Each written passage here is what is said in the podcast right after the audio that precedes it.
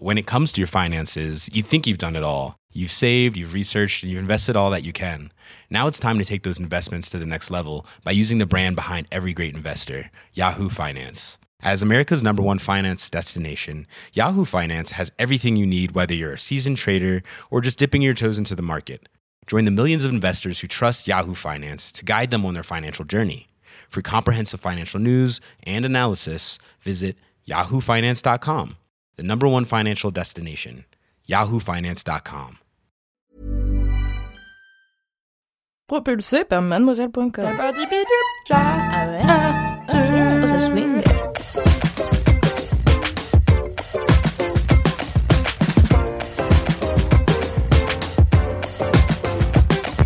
Cédric, t'as réfléchi à un kiff ou pas Est-ce que t'as réfléchi à deux Cédric, tu pourrais éventuellement Bonjour. prendre ton micro Salut, ça va Je suis C'est fatiguée. Covid, je touche pas les micros. Bonjour, bonsoir, Wesh. bienvenue dans Laisse-moi kiffer. Bonjour tout le monde. Bonjour Bonjour maîtresse. C'est bien calme pour un début Hein, Laisse-moi kiffer, je suis Bah un peu oui. déçue, on, On, est- on vient de sortir du taf, on n'est pas encore chaud, mais on va se chauffer pendant, je pense que ça va Cédric, aller. dis un truc con vite. Con, vite. Peut-être que Cédric dit un truc con vite, ce sera le titre de cet épisode, on ne sait pas. Nous sommes à l'épisode 102 de Laisse-moi kiffer. Sans domicile fixe. Haha. Bah On a le voilà. droit de faire des blagues. voilà. Personne ne comprend mon art.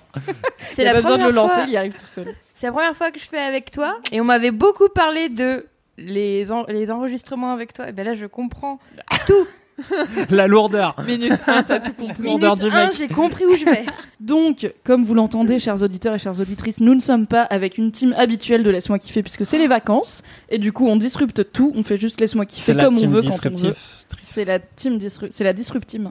La- Tout à fait. Oh, j'aime bien, j'achète. Je suis autrice. 9 je sur suis 10. donc Mimi et je suis en compagnie de Cédric. Bonjour. Très bien, c'est moi Cédric, ravi. Enchanté. Quel bonheur de vous retrouver ici. Ah oui, merci beaucoup de t'être libéré en last minute. pour Je t'en prie.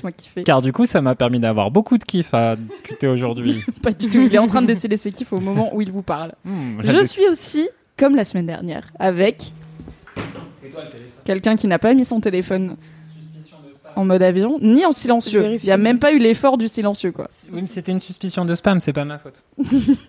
Très bien, du coup, ça, ne- ça ne marche pas hein, comme dédouanement, mais je prends, je prends l'effort. Je le mets tout de suite en mode euh, avion.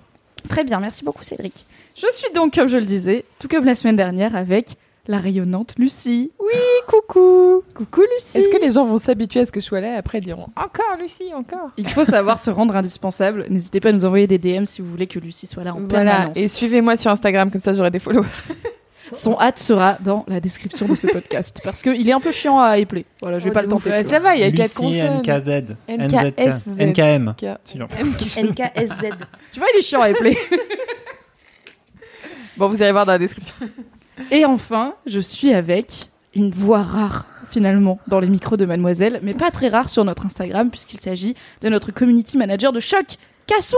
Bonjour Et moi, j'ai un hâte très simple sur Insta, c'est Cassandre Cab. Voilà. Tout à fait. Apparemment, on Cher. se place. Tu vois, ça c'est du branding qui fonctionne. Cassandre Cab, ça s'écrit comme ça se prononce. J'ai pas choisi mon nom de famille.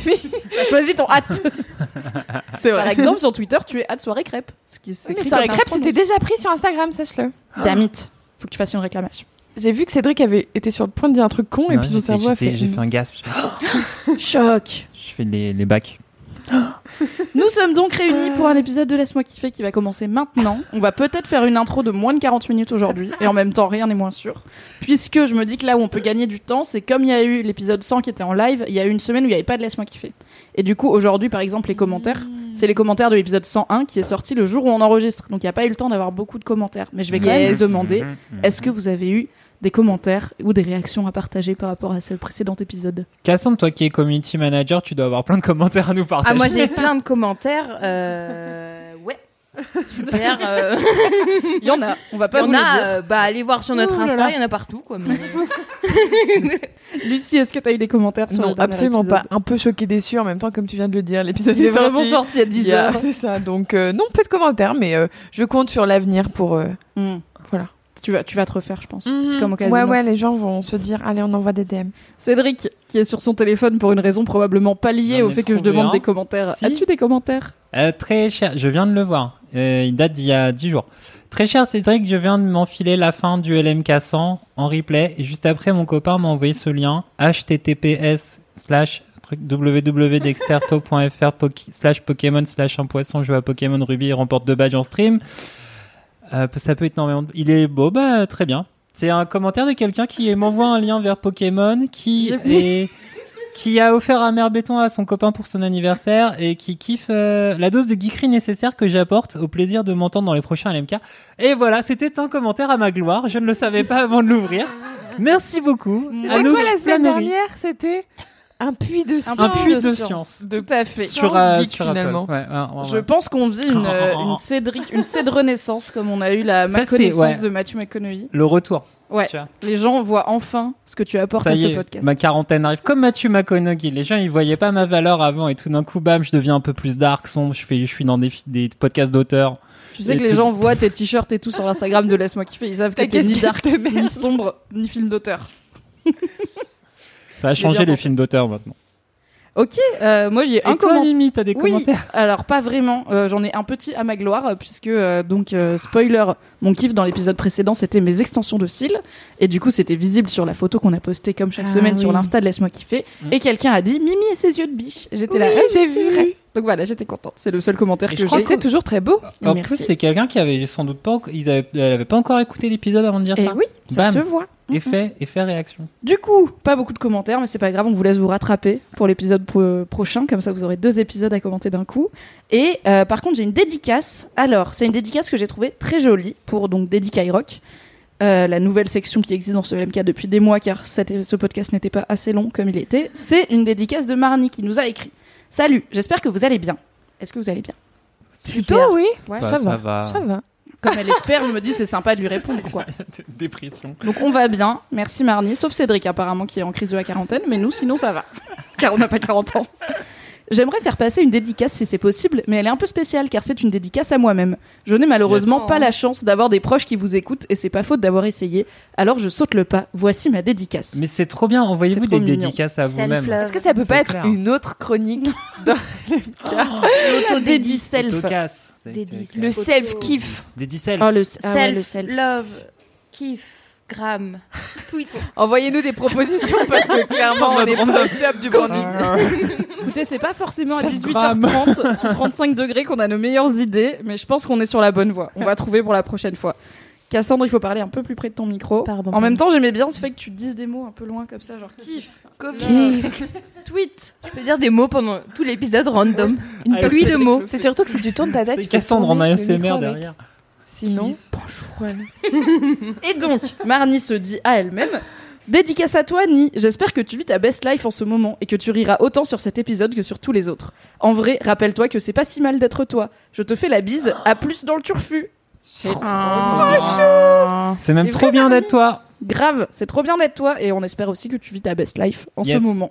Et elle finit en disant Voilà, je vous remercie d'être là, toujours au rendez-vous pour nous faire rire. Vous êtes les meilleurs. On C'est très mimes. Ah, elle se parle Merci à la beaucoup. première personne du pluriel dans le futur. C'est marrant. Mais non, là, elle parle à nous. Non, c'était une blague. Vous comprenez pas mon art. Faut savoir que c'est la canicule. Ce sera peut-être plus la canicule quand cet épisode sort, mais là, Ce on sera la glacière. C'est pas la canicule encore. Il fait 35 degrés et demain il fait pas 40. c'est la Non, mais c'est- il fait pas très chaud. Il fait pas hein, très déconne chaud. Je Demain, demain on en parle. Non, mais qu'il y a ce- du vent qui fait pas chaud, mais en Ça vrai, quand il n'y a un pas de vent au soleil, c'est. Oui, mais Il bien n'y a sûr. pas de soleil peut-être si je portais pas un jean noir et un t-shirt noir, ça, irait mieux parce que peut-être C'est c'est quoi moi qui suis l'animal con sur ton t-shirt Ouais, ça singe. m'intrigue. Ah, ah, Ça vient de c'est un babouin, non? C'est un. Oui, je Non, pense. Sans c'est- doute. Peut-être. c'est Je des décris pour les gens. Il y, a de bo- il y a des chances que ce soit un babouin. Ce t-shirt n'est pas le plus dingue. Il est homologué, celui-là, ça va, c'est bon. Par rapport au tigre rose qui dit Vicious, c'est quand même dur de faire mieux. Bon. Et au tigre dans une bouée qu'on a eu Est-ce qu'il vient d'un musée? Il a la tête à venir d'un musée. Je sais pas. Un truc d'entrepôt, tu vois. Je- je- le- Longue Non, digression sur pas. un élément euh, visuel que du coup vous ne voyez pas. Ou d'une visite de grotte. Tu vois, ça sort de Lascaux. Bon allez, on avance, on enchaîne. C'est l'heure de ma partie préférée de LMK que j'ai piqué à la team sucré-salé parce que j'étais jalouse qu'il l'ait et pas nous. C'est les anecdotes de stars parce que j'adore les anecdotes nulles de stars. Du coup, Cassandre, je sais que t'en as une, mais j'en ai une d'une LM Crado avant et ensuite je te donnerai. euh, C'est assez la court. C'est La Flemme qui nous dit Salut LMK, à force d'entendre les anecdotes de stars des autres, je ne peux que m'incruster car je suis une pro dans le domaine. Il y a quelques années, au théâtre de l'Odéon, pour mon cours de théâtre au lycée, je m'en vais aux toilettes juste avant la représentation. Vlatipa, qu'elle a écrit en un mot, ce que j'aime beaucoup. Vlatipa que j'ouvre la porte en même temps qu'une personne de petite taille. Je suis plutôt grande. Et oups, petit rentre dedans, moment de pause gênant, je baisse les yeux, et qui vois-je Claire Chazal. En voilà une star Oh, aussi. c'est Claire Chazal? Et bah apparemment, soit euh, la flemme grande. est très grande, soit Claire Chazal est plutôt petite. Ah, Et ça me choque pas, tu vois, qu'elle soit petite dans ma tête. Je suis là, ouais, ça se tient. Ouais. Mm. Genre ma taille, tu vois. Je fais 1m58, euh, je pense qu'elle est Ça petite voyait comme moi. grande, tu vois. Anne-Sophie Lapix, elle est grande, je pense. Je sais plus qui C'est elle C'est Elle la est blonde qui faisait Canal, là, qui est trop belle. Ah oui, oui, oui, je crois que je vois ça. Je, je- Mhm. Elle a un peu une tête de poupée. Oui, oui, tout Mais à c'est fait. pas une chef cuisinière Elle, tu vois, elle, Non, elle c'est plus petite que. Claire Chazal. Ok. vrai. Belle euh, référence culturelle, euh, car Anne-Sophie Pic vient de Valence où j'ai grandi et c'est un peu genre une des grandes femmes chefs de France. C'est pour coup, ça ouais. que je sais aussi, parce que tu sais, La Drôme la Drôme, la Drôme Ah, la quoi. Et elle dit aussi, sinon cher Alix, j'ai déjà rencontré Marc Rushman, alias Jules de Planqueur, la série Netflix, en sortant du métro. Ce mec est hyper sympa. Donc, comment en rencontrant quelqu'un qui sort du métro, tu peux savoir qu'il est hyper sympa? Je ne sais pas. Bah, t'as la vibe. Tenu- Ouais, il ouais, a peut-être tenu la- le tourniquet ou il l'a laissé passer parce qu'elle avait pas de ticket. Tu vois, t'as plein de façons d'être sympa dans le métro. C'est vrai, Hmm. c'est vrai. Tu peux laisser ta place aussi. Tu peux euh, Tu peux Ouais, ouvrir les portes. un, partager ton sandwich. Euh, Tu fais ça en, période de Covid, personne faut fait Tu peux ça. pas. réveiller quand Elle dit euh, pas la quand elle la personne croise. dit c'est ta station. C'est et tu fais Eh, c'est ta station, t'es en train de dormir. Mais Ah, comment tu Mais sais qui dort dans Tu le sais métro que c'est la station ça, ça fait gros crip, Je genre, Eh, vas- c'est là que tu travailles. Et t'habites Je pas loin crois qu'on est chez toi. Je sais pas au Bon courage pour monter les six étages. si vous avez d'autres idées de comment être hyper sympa en une rencontre croisée dans le métro, n'hésitez pas à les mettre en commentaire parce qu'il y a beaucoup d'imagination ici. T'as Donc- des mecs, t'as des, t'as un truc de d'enterrement de vie de jeune fille où c'est des gars, ils font semblant d'être des contrôleurs et tout d'un coup ils enlèvent tous leurs vêtements et ils font un striptease dans le métro. T'as vu ça où, Cédric C'est euh, des- c'est, euh, ma meuf qui l'a fait pour une de ses potes à enterrement de vie de jeune fille. Oh my god. Et donc au début, euh, donc en fait c'est un truc faut être ultra précis parce que c'est vraiment une rame de métro à une heure euh, machin. Tu vois, faut quand même être un peu. euh, J'imagine la bande de stripteaseurs, genre, euh, c'est là en cours, en cours. Et donc ils arrivent et ils sont en mode contrôleur, ils regardent un peu les tickets, ils arrivent devant la cible et ils lui disent ouais votre ticket. Et donc euh, la pote la pote de ma de ma copine avait filé son ticket. Je lui avais dit non mais ça c'est un faux ticket madame et ils lui font un Ah, peu monter plus, la te mettent pression, tu vois. Elle était là genre mais pas du tout. Attends c'est un vrai ticket. euh, J'imagine la meuf qui lui tout. met un coup de boulet toujours le Tu truc sais, elle commence à monter et les autres ils lui ont fait non mais nous on connaît, on sait ce que vous faites. Et après ils ont lancé de la musique, ils ont arraché leurs vêtements, ils sont mis à danser dans le métro. Mais c'est. J'imagine les gens, genre, tu sais, les gens tellement blasés du métro parisien qui veulent juste rentrer chez eux. Ouais, c'est Y a ça, tu vois cinq connards qui se foutent en slip, t'es là. T'es déjà fatigué. Il y a aucune animation dans le métro qui fonctionne parce que juste les gens ont envie de sortir du métro. Ah, moi, et j'adore les animations du métro. Genre l'accordéon. Mais t'es trop pur. Non mais euh, pas la. J'aime bien ceux qui sont freestyle. Il y a, il y a, c'était il y a quelques années, t'avais une bande de kids qui genre. bande de kids. On est sur des années KD2A, la 80. chaîne des Vraiment, kids. t'avais une bande Les de kids mômes, ils du Tromé. Je sais pas, ils, faisaient- ils avaient 14 piges et tout, ils mettaient de la musique. Et après, tu sais, ils montaient sur les bars en mettant leurs pieds en l'air et tout ça. Ils faisaient genre des grosses accros sur les bars. Les vieilles du métro, elles étaient horrifiées, genre. Qu'est-ce qui se passe? C'est trop le meilleur truc de voir la tronche des gens.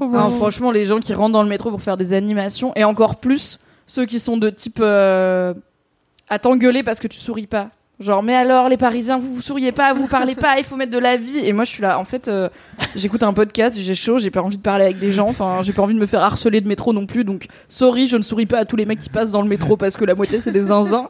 Et juste ce truc de, mais on sait plus parler maintenant dans les grandes villes. Je suis là, mais vos gueules, je parle à plein de gens. juste C'est pour ça que je suis dans une grande ville, c'est pas pour parler aux connards qui vivent à côté de moi. Sinon, je serais resté dans la Drôme. Oh mais après moi je suis zinzin genre si je veux sortir de chez moi et que j'entends un voisin qui, qui passe j'attends qu'il soit passé parce que j'ai pas envie de lui dire bonjour tu vois. Ah ouais. J'ai pas envie, ça m'arrive des fois. que les gens dans mon immeuble ils sachent qui je suis ça m'emmerde je suis là je préfère être Ouais, dans l'anonymat le plus total Ouais, ouais, non, mais je suis d'accord. Et je sais parler à chaque fois. et qu'il y a une mad qui habite dans mon immeuble et qui sait qui je suis ou qui habitait en tout cas parce qu'au tout début de laisse-moi kiffer j'avais râlé sur euh, un colis que j'avais commandé que j'avais jamais reçu et elle m'avait envoyé un DM en fait ton colis il y avait apparemment dans nos boîtes aux lettres il y a une boîte euh, objet volumineux elle m'a dit en fait ton colis il est dans la boîte objet volumineux et j'étais là Comment elle m'a dit ah, t'inquiète je suis pas une stalker juste j'habite dans l'immeuble et Ouais. bah, je connais ton nom de famille et du coup voilà j'ai recoupé les trucs et j'étais en mode ah non Ça va, elle était pas devant ta porte avec une feuille. Abuselande. Il est chez Non, non, moi elle a du été coup. très respectueuse et elle m'a permis de récupérer ce colis, ce qui était très cool. Mais du coup, euh, c'est la seule personne euh, de mon immeuble qui, à qui j'ai fait la paix avec le fait qu'elle sache que j'existe. Pour Mhm. tous mes autres voisins, j'aimerais être un genre de fantôme qu'ils ne voient jamais, tu vois. Tout comme moi, je les vois jamais, je sais pas quoi, ça, ça m'intéresse pas.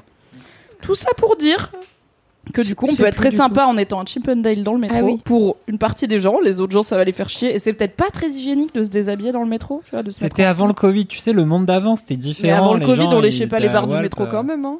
Bah, ça t'a. et franchement. Non, mais il y a une différence entre les lécher et tourner autour euh, en slip. Voilà. C'est- Oui, c'est vrai. Lécher et se frotter sur la barre du métro, c'est pas pareil. C'est parce qu'il y a des gens qui se frottent qu'on ne peut pas les lécher finalement. Exactement. Faut pas le lécher après que le mec en slip soit passé dessus. Voilà, c'est la fin de cette anecdote de star digression. Et du coup, Cassou, Alors, as-tu une je vous plante de le contexte. La France. Pardon, pardon, je parle très près Ah ouais, large. La France. Ok. L'Europe. La France, la planète Terre. année euh, 2020. Passion pour tout ce qui s'est passé il y a 10, 15, 20 ans. Ok. Donc dans les soirées, on croise tout. Il y a toujours un moment où on entendra Confession nocturne de Diams et Vita. Et moi, à chaque fois, je me sens obligée de placer, mais vraiment à chaque fois. Je me sens, donc chaque gros stuff, je l'ai fait avec la personne à côté de moi. Donc souvent Lucie, je pense. Et j'avais encore oublié cette anecdote de Et que star. tu comme à oublies, chaque mais je, Mais oui, mais là j'avais encore oublié. Je Maintenant je dit, me rappelle, mais qu'on l'a chanté. Bref, la chanson de Diams et Vita, tu connais. Et en fait, eh ben Vita, elle était dans mon collège. Non. C'est Dingue. c'est quand Mais même elle est stylé. beaucoup plus vieille que Mais toi. là où c'est très bof comme anecdote, et donc une anecdote bof, c'est qu'en fait, on n'a pas du tout le même âge. Donc on s'est jamais croisés dans le même collège. Donc voilà, les quatre vents à l'Arbrel. Si jamais tu es aux quatre vents de l'Arbrel, et ben sache que Vita est passée là. Et moi, stylé. Dingue. Deux stars du coup. deux stars. Cassandre de Mademoiselle et Vita. Ça me fait penser. J'ai une autre anecdote de star. Alors la dernière fois, elle était nulle à chier mon anecdote. C'est plutôt une anecdote de moi et avec une star intégrée. C'est vraiment pas une anecdote très longue puisque c'est juste que je suis née le même jour que Diams. Voilà, Eh ben, on a le tout même lié. anniversaire. Tout est lié, j'ai Vita, En effet, Diams. je suis la Diams tu Ah, nous vois, deux, on peut faire un plus, hein. euh, toi, Lucie, t'es plus brune et Cassandre avait plus, tu vois, cheveux clairs et tout, comme Mmh, Diams et Tout Vita. à fait. Exactement. Mhm. Est-ce que t'aurais pas une autre anecdote de star du type euh, États-Unis plutôt? Puis J'en ai tellement. Usher, Cassandre. Ah, Usher, oui, Ah, moi, Usher. j'étais sur euh, Bradley Cooper, donc. euh, Aussi, mais j'en ai beaucoup, euh, hein. Mais Cassandre, Ah, sa vie, bah, c'est la star vie. Ah ouais. Tu sais que j'ai été dans A Star is. Born. Mais je suis c'est un peu une anecdote, c'est que je suis dans le film, mais je suis figurante, j'ai juste un chapeau dans un concert. Mais c'est méga une Est-ce que t'as une capture d'écran du film où on voit juste un chapeau flou et tu peux dire Eh là bah, c'est moi J'ai regardé le film dans l'avion, donc sur un tout petit écran. Comment tu t'es retrouvé figurante dans un film américain? Alors, bah déjà, je vivais là-bas pour euh, les études, tout ça. Ah Et ouais du coup, j'étais à Los Angeles. Donc, en gros, tu sors dans ta rue, tu croises quelqu'un qui te dit, eh, tu veux faire ça, tu veux rencontrer machin. Bref, c'est facile. Ah ouais, c'est Jour tu- un, tu traverses j'étais la chez rue, les scientologues, travail, quoi. Tu traverses la rue, t'es dans le Star is Macron dingue. littéralement, j'ai même pas traversé puisque c'est ma coloc qui m'a dit Eh, tu veux sécher les cours? Et, euh, et, et on va. Il y a Lady Gaga qui a dit qu'ils avaient besoin de figurants et c'est à l'autre bout de la ville, on prend le bus et on y va. Et c'était pendant la période des élections en France. Et euh, le Hmm. week-end d'avant, j'avais voté et j'avais fait un commute de fou pour aller genre dans la banlieue à Burbank pour aller voter dans un lycée. Parce que vraiment, j'étais vraiment, c'était les premières élections où je pouvais voter, donc j'étais là devoir de citoyenne, j'avais plein de bonnes idées et tout, donc j'étais là, vas-y, on va voter et tout. J'aime bien parce qu'on dirait que du coup tu appliques tes idées en votant, tu vois, c'est vraiment genre j'avais plein de bonnes c'est le idées. principe, Du coup, je me suis dit il faut que je me déplace. pour la France végane, je vais mettre mon voilà mon, mon petit vote et tout. Et donc j'étais allée et donc on était le genre le lendemain et tout et du coup je devais rater mon cours de théâtre parce que je faisais du théâtre parce que voilà la vie et on jouait Roméo et Juliette très cliché. Les comme- digressions par Il y a milliers. tellement d'infos. J'étais Juliette et le des de Juliette. C'était Juliette et son père en même temps J'étais Juliette et le père de Juliette. Ah ouais, genre. je vous fais, je euh, vous complet, récite quoi. des, des tirades quand vous voulez, hein, en anglais Alors shakespearien. pas tout de suite du coup. Non, on va se concentrer. On, on se recentre, on recentre. Faut Et du coup, Commute à l'autre bout de la Et du coup, il fallait que je sèche mon cours de théâtre, sachant Ouais. qu'aux États-Unis, ça ne rigole pas. Si tu sèches, si tu sèches un cours, t'es vite dans la merde et ça rigole pas. Déjà à la fac, t'as trois absences et puis c'est compliqué, puis patati patata en France. Mais là, aux États-Unis, c'était vraiment, t'avais le droit genre à une absence pour la vie, quoi. Et donc, j'avais déjà Ah ouais, utilisé Joker, la dite Ah, absente. Oui. Ah ouais Du coup, j'ai dû négocier et j'ai menti. Enfin, je, je regrette ce mensonge. J'ai dit à mon prof, qui du coup était, était jeune et pas forcément très au courant de ce qui se passait en France niveau politique, que il fallait absolument que Que j'aille voter loin. ce jour-là à Pour 14 faire au fascisme. réutilisé l'anecdote commute de ouf pour aller voter, pour pouvoir dire Sauf à que j'avais déjà voté, les élections étaient passées en fait. Bah, et j'ai dit qu'il fallait courant. absolument que j'y aille parce qu'il Ah fallait ouais. que j'empêche le FN. Faire barrage au FN. Oui. Et j'étais en mode, je veux pas qu'il nous arrive comme ce qui vous arrive avec Trump et tout. Euh, À Los Angeles, c'est facile d'avoir les gens avec ça.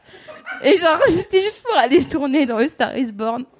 Donc tu vois, je vais pas drôle. le couper parce que c'est une astuce pour sécher les cours qui est extrêmement niche. Elle ne marche pas partout. tu peux pas faire le coup à ton prof de maths euh, au lycée Arbrel, tu vois, Ouais, par exemple, clair. ça ne Non, marche non, pas. non. Tu dis Donc, C'est euh, important que j'aille à l'Elysée demain pour voter. pour Et du coup, on a pris le euh, bus à Marine Le Pen, moi toute seule. et euh, bon, ce que j'avais fait finalement quelques jours plus tôt. Mais bref. Et voilà, et on a pris notre bus. On est allé euh, dans un espèce de grand amphithéâtre de Hollywood, qui était très très loin. Ils nous ont pris nos téléphones, tous nos appareils de technologie, car c'était voilà, c'était tout sous scellé et tout. Ils nous ont donné un petit paquet de chips, un sandwich. On a poireauté pendant longtemps. On regardait d'abord les les doublures de Bradley Cooper et Lady Gaga. Puis d'un coup, c'était le moment où on faisait la scène. Donc il y avait une bande sonore. Je pense pas qu'ils aient chanté. Je pense que ça m'aurait marqué quand même. Et euh, ils chantaient. Et il fallait faire alors euh, soit la foule en délire, soit genre l'émotion ultime, etc. Donc si vous regardez les scènes de concert du début quand elle vient et qu'elle chante et qu'elle est en mode non, je suis trop timide et en fait Ah non, je suis trop fort. là Exactement, cette et ben voilà, s'il y a une meuf avec un chapeau rouge, c'est moi. Voilà. Incroyable. Déjà, t'as pensé à mettre un chapeau rouge, genre pour qu'on te voit dans la Ah non, foule. mais il fallait venir en mode cow-boy, un peu, tu vois, c'est un peu un truc de. T'avais un chapeau de cow-boy rouge. Un chapeau en paille. ta Ça, vie à Los c'était- Angeles. c'était- Pas très c'était cow-boy paille, 2016, donc les chapeaux c'était la mode, mais. Genre, c'est plus à la mode. bah, c'est les bobs maintenant. Mais avant c'était les grandes chapelines. Ah bon, les Ah bobs, oui. c'est à la mode Bah, J'ai pas les. j'ai pas- Non, mais depuis pas- que tu travailles plus chez Mademoiselle, Ouais. t'es plus à jour. hein. plus les. ouais. Les bobs, c'est à la mode. Cassandra a un Depuis, euh, bob ans. euh, Ouais, XL. moi, si C'est pour ça qu'elle porte une casquette aujourd'hui. D'accord. Oui. Il faut savoir varier les plaisirs. Merci pour cette excellente anecdote de star. Et Ouais. du coup, la prochaine fois que tu viens, on fait l'anecdote de star Usher. Parce Oui. qu'apparemment, il y en a une que pour le coup, je ne connais pas. Mais ce sera pour la prochaine fois. Comme la- ça, tu seras obligé de revenir. Pas Et les gens Mais c'est très court en plus. Ah oui, c'est oui. C'est pas grave, on attend. Parce non, que du coup, ça fait faut la garder, sinon j'en aurais plus, j'en aurais plus. Moi j'étais dans la même fac que Jean-Marie Le Pen, sinon je sais pas c'est une anecdote. De star. Jean-Marie Le Pen, cette star. C'est une page Wikipédia, hein. bonnes raisons. hein. Ok, merci à tous, merci à toutes. C'est la fin de cette intro de LMK. 21 minutes. Franchement, ça va. On a fait 21. commentaire. Ah, t'as 21, car c'est un mot féminin. Il faut arrêter de Ça va, tout Bernard Pivot, masculiniser. hein. Tu veux m'apprendre l'écriture Bah, inclusive bah, mais Le mansplaining, Cédric. Bah, le Tu patriarcat des chiffres, tu dis seul là 21 au lieu de genre 21. masculin, tu fais quoi? Tu m'apprends la vie. Euh, bah, Peut-être tu- les tu minutes, donnes- elles sont non binaires, t'en sais R, tu vois. Mais non, mais t'es en train de masculiniser des minutes qui sont Allez, c'est la fin de cette digression. L'écri- Écriture inclusive. C'est parti pour les mini-kifs. Et la bonne nouvelle, c'est qu'on a un jingle, car Alix m'a tout bien préparé. On embrasse Alix qui est en vacances, qui reviendra, bien sûr. la bonne Martino, j'espère qu'elle passe d'excellentes vacances. Et du coup, elle m'a tout bien préparé, donc on a un jingle mini-kiff maintenant. Chat. C'est l'heure des mini, l'heure des mini kiffs, c'est l'heure des mini, l'heure des mini kiffs, et toute l'équipe va vous présenter ce qui les fait kiffer. Trop bien, jingle et tout, trop cool. Je me suis rendu compte que, parce que du coup, comme on vous l'a déjà expliqué, en vrai, on n'entend pas les jingles à ce moment-là, on, on les découvre au moment de- du montage ou de l'écoute de l'épisode. Et je me suis rendu compte que la semaine dernière, on s'est hypé de ouf sur le jingle, genre waouh Et en fait, c'était un jingle ASMR. Donc t'as le jingle qui est tout genre. C'est. Et en mode, Wouah Car on est un peu des oiseaux. Ok, on va faire les mini-kiffs. Je propose qu'on tourne comme ça. Est-ce que tu te sens prêt à commencer, Cédric Oh là là. Bigard, je suis tellement rempli de mini-kiffs. de ouf. ouais, mais alors de ouf, vas-y. Eh ben, Bon, alors en vrai, j'ai pas beaucoup de mini-kiffs parce que, on- comme je disais, j'ai- ça fait la troisième semaine d'affilée qu'on fait LMK et franchement, ma- my life is not euh, at date remplie. Alors, du coup, en arrivant ici, j'ai trouvé le jeu À bientôt de te revoir. Vraiment, il a trouvé son mini-kiff sur la table de LMK. Posé devant lui, quoi, vraiment. Donc, c'est un jeu avec des cartes conversation qui permettent de lancer des conversations rigolotes. Et après, il y a des cartes réparties pour faire des blagues. Mais on va pas faire ça. Je vais surtout vous Est-ce qu'on poser. attends mais Cédric le Je vais vous contexte poser trois Cédric le contexte c'est quoi? À bientôt de te revoir. À bientôt de te revoir. C'est un podcast euh, donc euh, animé par euh, le génie Sophie Marie Laroui, qui euh, fit euh, parmi ses débuts euh, beaucoup d'écriture Qui- sur Mademoiselle Qui et fut qui je euh, crois la deuxième Anima. employée de Mademoiselle. animu, animu, animisa, anima Anima, il Anima fut un un A, longtemps. l'émission avec Navi. Tout à fait, excellente émission sexo sur mademoiselle.com que vous pouvez toujours écouter. Voilà. et qui est, ouais, et qui d'ailleurs a encore pas mal d'écoutes. Et oui. Alors que ça fait. Comme tu le sais, car tu es dans l'inside des Ouais, podcasts. c'est clair. Mais oui, l'émission, dans la matrice des podcasts. style Going Strong. Ouais, c'est alors que c'était c'est terminé depuis trois ans, un truc comme ça. Bref. Au moins, ouais. Et donc, euh, cette bonne Sophie Marie Laroui, euh, en plus d'être euh, une zozo complète, a aussi un podcast qui s'appelle À bientôt de te revoir, dans lequel, grosso modo, elle fait des interviews cheloues de personnalités. Le concept, c'est genre, il est tard et c'est, c'est, on est dans une discussion de cuisine dans une soirée. Mais en vrai, même à 3 heures du mat, si Sophie Marie Laroui te pose une question comme Est-ce que tu as déjà fait croire que tu avais vu un film alors que pas du tout? Oui, Ouais. Lequel Pourquoi? Je sais plus même. Mais.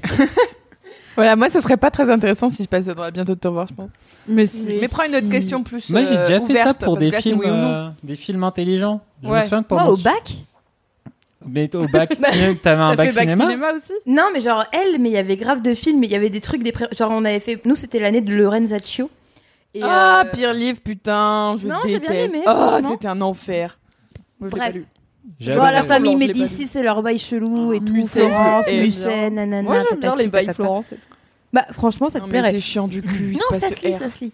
Et euh, bref, il y avait des Débattez films à voir, notamment sur l'opéra et sur euh, un peu plein de trucs qui gravitaient autour. Sauf qu'en fait, on avait un DVD pour toute la classe. Donc quand t'avais le DVD le week-end là, il fallait le regarder ce week-end. Et si tu pouvais pas, bah tu pouvais pas. Donc j'ai dû inventer euh, le film. Ah ouais, trop bon ça. T'avais lu le livre, donc t'as pas vraiment inventé l'histoire, tu vois. Ouais, mais c'était des, tu vois, c'était des connaissances. euh, Mm. J'allais dire Oh là, il portait une couverture Comment on rouge. Parallèle, Ouais. transversal Non, para. euh, quand c'est Périphérique. autour- périph- Non, non, il y a Bah un si, c'est ça, méta. Ouais, ouais, si périphérique. Parachute. méta Tous les mots grecs. Paraquet Qu'est-ce que t'as dit? Parasol Paras. Donc oui. Toi, Moi j'avais fait ça pour euh, ouais le tu sais il y avait eu une palme d'or euh, gagnée par un film euh, je sais plus thaïlandais Ah oui, euh, l'oncle, l'oncle, l'oncle Bunmi Banmi Ouais, on va l'oncle pas essayer. l'oncle Banmi on va pas essayer de deviner des parce gros ça va doutes sur le très fait que soit l'oncle. Mais oui, l'oncle machin, et c'était Ouais. genre un film hyper contemplatif avec la forêt, et la pluie. et Grave. Et du coup, pour impressionner euh, ma meuf avec qui j'étais pas depuis longtemps à l'époque, je lui avais dit que j'avais vu ça parce que je pensais qu'elle était beaucoup plus cultivée qu'elle l'était réellement. Dur.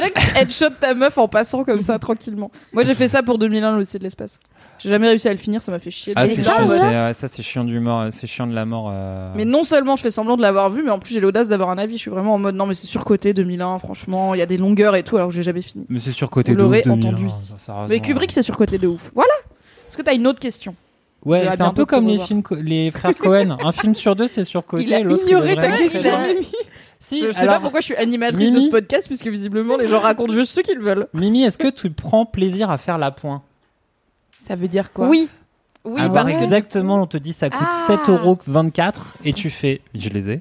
Non mais déjà c'est cool parce que tu te débarrasses de tes petites pièces et aussi que le commerçant du coup il a pas à te rendre de la monnaie et aussi moi je suis zinzou j'aime bien prévo- je suis prévoyante ça se voit pas parce que je suis très schlag mais il y a plein de mini trucs du quotidien que je prévois genre je sais quand je pars de chez Mad par exemple je mets mes écouteurs je sors mon masque et je le mets dans ma poche pour pas avoir en arrivant dans le métro à devoir chercher C'est mon vrai, je masque t'ai vu faire ça. je mets ma petite Navigo au bon endroit de mon sac où je peux juste biper. Je suis vraiment en mode. En fait, je suis dans l'efficience. J'ai pas envie de perdre du temps. Du coup, je suis la meuf qui, si je sais que je vais acheter par exemple un paquet de, je sais pas quoi, de croquettes à 7,24, je vais préparer les 7,24 dans la queue de Ah la ouais. caisse. Comme ça, c'est c'est juste pour streamline le process, tu vois. Moi, je suis juste en mode. C'est pas tant pour être organisé, c'est plus j'ai pas envie de perdre du temps. Comme ça, après, j'ai plus de temps pour rien foutre chez moi, globalement. Et jouer à The Witcher. Mais après, je- des fois, je suis self-conscious parce que j'ai un pote qui avait été euh, caissier. Et euh, il avait détesté ça, ce que je peux comprendre. Et il m'a dit que c'est que c'était très désagréable quand quelqu'un te donne des pièces qu'il a tenues longtemps dans sa main et qu'elles sont chaudes. C'est un Ah peu comme quand tu vas faire pipi avec le siège des Le toilettes est est chaud. chaud. C'est ouais. Et du coup, maintenant, Ouais, bah, genre, je prépare dans ma, je prépare et je mets dans ma poche. Un petit Comme sac ça, ça a plastique. pas le temps de chauffer. Un sac isotherme. Tu vois, Mimi, t'es le genre de cliente que j'aurais voulu Oh. avoir à ma caisse quand j'étais, quand c'était mon job étudiant. Quand tu Bah, Tu faisais sais, ça les avec pièces collantes, les pièces Ouais, collantes, les, les pièces bleues. Il y a des euh, pièces qui sont devenues bleues, on sait pas pourquoi. C'est le cuivre, hein, ça verdit. Ah, avec l'acidité de la sueur et des trucs comme ça. Oh oui. Ah, c'est cool. C'est- Super. on est ravis. C'est des belles propriétés physiques. Du coup, voilà, je prends plaisir à faire la pointe parce que je suis un peu zinzin sur certains trucs. Mais quand je le fais pas, c'est pas une maladie non plus, c'est pas grave. Mhm. Quand je peux, c'est bien. Est-ce qu'il y a quelqu'un qui est branché un peu astrologie Cassandre. Ah bon? Ah bah Cassandre, très bien. Un peu. Je prends l'info, je la, je rebondis dessus, je, vérifie pas. On vérifie pas nos sources chez LMK. Ouais, non, non. Imagine un nouveau signe astrologique et ses caractéristiques. Ok. Euh, le radio talo. Le radiotalo. J'ai pris des bouts de mots d'objets autour de moi. Prendre genre un animal. le pigeon, tu vois. Poisson, Gémeaux, radiotalo, euh, Scorpion, Lion. Mais ok, let's go. Ascendant. Radio Talo. Euh, le lamentarius. Euh, le ouais, ok. lamentarius, c'est quelqu'un, c'est un signe qui est né à une année euh, bissextile, donc en fait c'est un signe un peu aléatoire. C'est un signe du 29 février. ouais. Ok. Et, euh, et alors le lament, le voilà, euh, il- L'âme, on le surnomme le lame. ouais, c'est quelqu'un qui, qui, tu vois, qui a des blessures profondes au niveau de la, de l'estime de lui-même, mais qui surcompense en étant très calé dans tout. Donc ça va donner des gens très intelligents et qui racontent beaucoup. Tu vois la culture confiture, Ouais. et c'est eux. Et, euh, et c'est des gens par contre qui ont un grand cœur et qui aiment beaucoup les animaux. Euh, même si leur signe, ça reste le signe d'eau, mais ils sont pas plus branchés que ça, animal marin. Donc l'un dans l'autre, ça se tient. Et puis voilà, leur fête, euh, on... C'est génial. Mais belle impro. hein. Elle Je peut salue. faire ça pendant longtemps. je peux te faire les, les- tu vois tous les. les Ouais, vas-y. C'est t'as quoi la des- couleur du Lamentarius Mm. Eh ben c'est le verre d'eau parce qu'encore une fois animal marin. Euh, du coup, euh, leur pierre c'est euh, la métisse. Et euh, C'est améthyste, pas améthyste. Ouais, mais c'est une autre pierre parce que c'est un autre c'est signe une qu'on pierre connaît qui moins. est euh, mixée avec une autre pierre. Alors euh, c'est une améthyste. La métisse. métisse. C'est Tu une peux la métisse. trouver que les 29 C'est la près métisse. de l'eau. voilà. Et euh, sinon, leur grande euh, faiblesse corporelle, c'est euh, les orteils. Ils ont beaucoup de problèmes Mm. d'orteils, d'arthrose, Mm, mm, d'arthrose, d'arthrose, d'arthrite, tout ça. L'arthrose des orteils. Voilà. Tu dis ça dix fois très vite, t'es très fort. Big up à vous tous. Big up au Lamentarius qui nous écoute. Si vous reconnaissez, Bah, vous avez découvert quelque chose sur vous et ça c'est Voilà. beau. On est là, on est là pour ça, on est là pour faire du dev perso. Est-ce que t'en as une dernière? Une dernière pour Lucie. Décris ton rond-point idéal. Alors, je déteste les ronds-points en plus. Enfin, genre, j'ai conduit le jour de mon permis et depuis, j'ai pas conduit. Euh, mon rond-point idéal, ce serait un rond-point où il y a genre son père, où au milieu, il y aurait un peu d'herbe et genre un espèce, une attraction euh, genre de manège, tu vois, où t'as des connards qui se font envoyer dans une boule euh, à des dizaines Le respect est total. Une attraction de manège avec des connards qui partent en l'air. Des du astronautes Non, non. Toi, des t'es en connards. voiture, mais comme il y a personne, tu t'en fous de les regarder parce que tu sais que tu vas foncer dans personne. Genre, il y a un, un feu rouge à l'entrée de chaque sortie. À l'entrée. de chaque sortie. Ouais, ouais, ouais. ouais. parler. Quoi? Et du coup, comme ça, tu sais que t'es- il peut y avoir qu'une personne à la fois sur son point. Tu peux même t'arrêter pour faire l'attraction. Ça, ce serait vraiment fun, tu vois. Donc Voilà. finalement, ton rond-point idéal, c'est un parc d'attractions, c'est pas un rond-point. C'est ça. Mais surtout quand tu sors du rond-point, t'as un haut-parleur qui te dit bravo, tu as survécu à ce rond-point. Parce que moi, à chaque fois, je me sens comme ça quand je sors d'un rond-point. ok. Enfin, la Ah, fois où mais j'ai. C'est super triste en fait. Tu parles, tu cherches un vrai traumatisme de conduite finalement. Non, on peut pas parler de traumatisme quand c'est arrivé, genre peu de fois, je pense. Ah. Enfin, je sais Bah, pas. S'il en faut peu, vrai, il suffit Bon, de j'ai vécu la guerre, mais qu'une fois, donc c'est pas vraiment Ah, J'ai réfléchi deux secondes, je me suis rendu compte que ça marchait pas.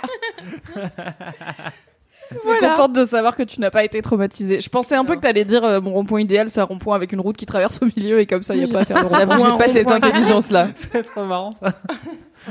Du coup, Voilà, donc mon mini kiff c'était arnaquer les gens en inventant n'importe quoi pour. euh, Mais du coup, est-ce que Pour t'as passer. précisé que ça s'appelle pas à bientôt te revoir, ça s'appelle les Ça fichettes? s'appelle les fichettes. Tout à Et fait. du pas et du voilà avec euh, la les fichettes. euh, Je crois que ça se prononce Je vais plutôt faire, je vais faire le contexte. Ok, les donc fichettes en fabriquées avec beaucoup d'amour. Euh, C'est une boîte de, de, de saumon. on va arrêter la description visuelle. Saumon J'ai Je poudrais, ça. les j'ai les jambes mous. Non, C'est pas du tout. Non, mais saumon, c'est plus orange.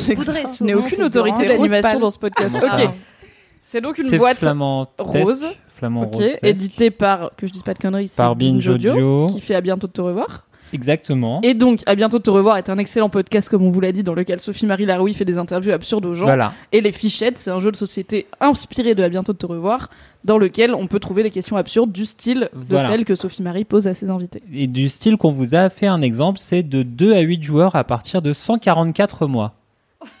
C'est très C'est marqué sur le truc. Mais ça fait combien Ah, ça fait jour. 12 ans. Ça fait, Ça fait 12 8 ans ans et demi. T'es forte en calcul, Mimi. hein.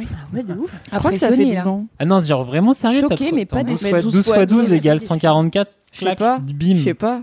Peut-être je Putain, suis un génie en fait. Ah ouais, non, t'es un génie. Comme j'ai fait un bac L, je le saurais jamais. Est-ce que tu connais ta table de 12 sinon? C'est peut-être juste ça. Il n'y a pas de table de 12, les Bah tables ça va si, y a des jusqu'à tables 10 de- et c'est Forcément une table de 12. des tables de tout. Non, mais personne l'apprend J'imagine, jamais, bon, tu vois. bah, Ça s'arrête à 11, la flemme. 12 fois 2, 24, tu vois, et tu Et continues. 12 fois 12 12 Je crois que c'est 12. 144. Bah, 4. 2 fois 2, 4. 2 fois 2, 4. Anywho 1 fois 2. Donc voilà, c'était un mini kiff. Vous pouvez, euh, comme le self-love, euh, faire des choses avec n'importe quoi. Euh, croyez en vous et improviser.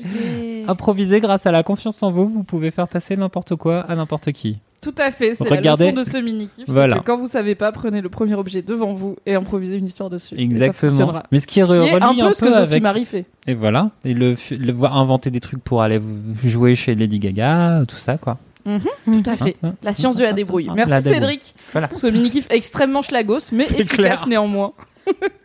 Lucie, c'est quoi ton mini-kiff? Alors, moi, j'ai un mini kiff qui est très mini finalement. J'ai décidé de voilà, faire un truc euh, simple mais efficace. Mon mini kiff, c'est les salades de riz. Yes. J'adore les mini-kiffs. Pas mais si ouais. C'est un mini kiff euh, qui m'a été inspiré de mon week-end dernier que j'ai passé avec mes potes euh, en camping et euh, on a mangé des salades de riz. Enfin, il y avait une salade de riz. Et en fait, à chaque fois que je mange des salades de riz, je me rappelle pourquoi j'aime ça. Et c'est très, c'est très con, mais j'en fais jamais toute l'année. Mais je sais pas, je trouve ça trop bon. En fait, c'est hyper simple. T'as tout dedans. T'as genre. Alors, est-ce que je peux vous décrire ma salade de riz évidemment. c'est clair. Je te l'aurais demandé Alors- si tu l'avais pas fait. L'autre jour, j'ai fait une salade de riz qui était parfaite à mes yeux, en tout cas. Donc, il y avait bien entendu du riz. Il était beaucoup trop cuit, mais dans l'idéal, c'est un riz bien cuit, normal. Est-ce qu'on a Euh, une préférence basmati, taille Honnêtement, euh, je sais pas la différence entre les riz. Pareil, donc je dirais riz basmati au pif parce que ça sonne bien, mais. Je crois que c'est la souche, t'as les indicas, c'est les basmati et tout ça. plus de Indica science. Attends, Ouais. mais pour une fois, pas- il a 300% des infos, c'est incroyable. Je sais même pas moi. En fait, t'as trois euh, types de riz, trois souches de riz. T'as les japonica qui sont ceux que tu trouves dans euh, souvent ceux justement pour faire du riz gluant et tout ça, qui sont un peu ronds, qui ressemblent à du riz à risotto. T'as les indica qui sont euh, souvent un peu les basmati machin, mais je crois que basmati c'est la façon de cuire le riz indica, euh, indica un truc comme ça. Après t'as les javanica qui ont d'autres caractéristiques. Et donc l'indica il est un peu long, il a pas beaucoup d'aménopeptides à l'intérieur. Putain, je sais plein de trucs sur le riz en fait. Est-ce que t'es Du coup, il colle pas beaucoup Est-ce que quelqu'un est venu dans ton corps et est en train de parler ta bouche Il vient de claquer démon du riz. aménopeptide, il a même pas hésité, il était là. Ouais, du coup, t'as moins d'aménopeptide. Qu'est-ce qui se passe? Incroyable. Ouais. Donc il colle un peu moins et du coup il est euh, voilà, bah il est Il est préconisé pour les salades de riz. Exactement pour les salades de riz. Bah, tu sais c'est quoi, je penserai à toi la prochaine fois que je fais une salade de riz. Sachant que je vais peut-être plus jamais en faire parce que c'est vraiment, ça m'arrive jamais d'en faire. mini-kiff, je comprends. Mais alors, en fait, c'est juste que je mange des salades de riz dans des contextes très précis, à savoir quand je suis en vacances. Et du coup, c'est vraiment le plat. Ah, mais j'étais en train de dire ce que c'était ma salade de riz préférée. oui, oui. Alors, J'y serais l'autre fois, t'inquiète. J'ai l'autre fois, ce que j'étais en train de faire, c'était donc ce que j'ai fait comme salade de riz, c'était donc du riz, bien sûr, euh, du thon, de la tomate en petits cubes, euh, des œufs durs, mais il faut pas trop les cuire parce que sinon c'est pas très bon, des poivrons crus coupés en tout petits morceaux, et j'avais rajouté des dés de comté parce que le comté c'est mon fromage Non, préféré de c'est la vie. vie, le comté dans- Parce ouais. que voilà, euh, on vient de Bourgogne euh, dans ma famille, mon père vient de Franche-Comté, du coup le comté c'est genre une institution chez nous.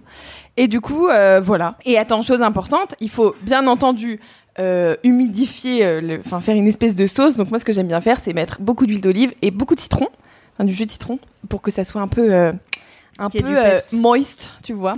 Moist. Moite. Moite. J'aime bien comme ma salade la de riz est moite. C'est le titre Non, de cet genre, épisode. Humidifié, tu vois. Et, euh, et aussi j'ai un poivre très bon chez moi, c'est du poivre de... Attends, j'ai oublié. De Tasmanie. C'est du très bon poivre. Et Mais quoi J'ai du poivre de Tasmanie. Il y a une boutique de d'épices vers chez mes parents et ils vendent ça, ce poivre qui est très bon. Bref, voilà, beaucoup de sel car j'adore saler beaucoup trop mes aliments. Et puis euh, c'est à peu près tout. Mais je trouve ça trop bon parce Tu que mets c'est du sel en plus du comté. Mais Ah, oui, parce que le riz s'il est pas salé, c'est dégueulasse quand même. Ouais, c'est fade. hein. Mhm. Une salade de riz fade, c'est très vite déprimant. Genre Oui, une bonne ça. salade de riz, c'est un kiff. Et c'est pour ça que de je mets riz du citron. là c'est la dep Ouais. totale. Parce que le citron, ça apporte de l'acidité, tu vois, ce que tu trouves pas forcément dans les aliments que tu mets, à part la tomate si elle est un peu acide. Mais le reste, tu vois, c'est pas très acide. Mais- Et du coup, je trouve ça cool parce que c'est très complet. T'as beaucoup de choses. Tu peux mettre toutes les crudités du monde que tu Oui, veux. c'est. Tu peux ajouter des concombres, des courgettes crues, des petits euh, choux-fleurs crus aussi, si tu veux, c'est très bon. Bref, tout est très bon dans la salade de riz. Pour moi, le must, c'est d'y mettre du thon parce que vraiment, le thon, c'est ce qui fait C'est- le bonheur de la salade de riz C'est finalement. le mariage parfait. C'est ça. le riz. Et euh, je sais pas, ça me fait trop plaisir de bouffer ça. Donc, en rentrant de mon week-end avec mes potes, je me suis, bah, lundi soir, j'ai fait une salade de riz immense. Euh, comme j'avais mis beaucoup trop de riz et que je l'ai beaucoup trop fait cuire, j'ai galéré comme un porc à le mélanger parce que ça collait sa mère. Mais c'était une très bonne. Je sais pas pourquoi je donne autant de détails. Ça n'a aucun intérêt. Mais voilà, j'adore et j'étais contente. Et sachez que j'ai même inspiré Cassandre Mais qui oui, s'est fait une sais- salade non, de riz le lendemain. Tu sais que tu viens de me révolutionner ma salade de riz. Parce que, du coup, j'ai pas trop de personnalité, donc je fais pareil, tu vois. Et Non mais tu fais pareil version vegan parce que Cassandre elle va pas mettre du thon et des œufs. oui, genre. non, non, non. Et du comté. Donc en fait, tu chose. fais pareil avec très peu d'ingrédients.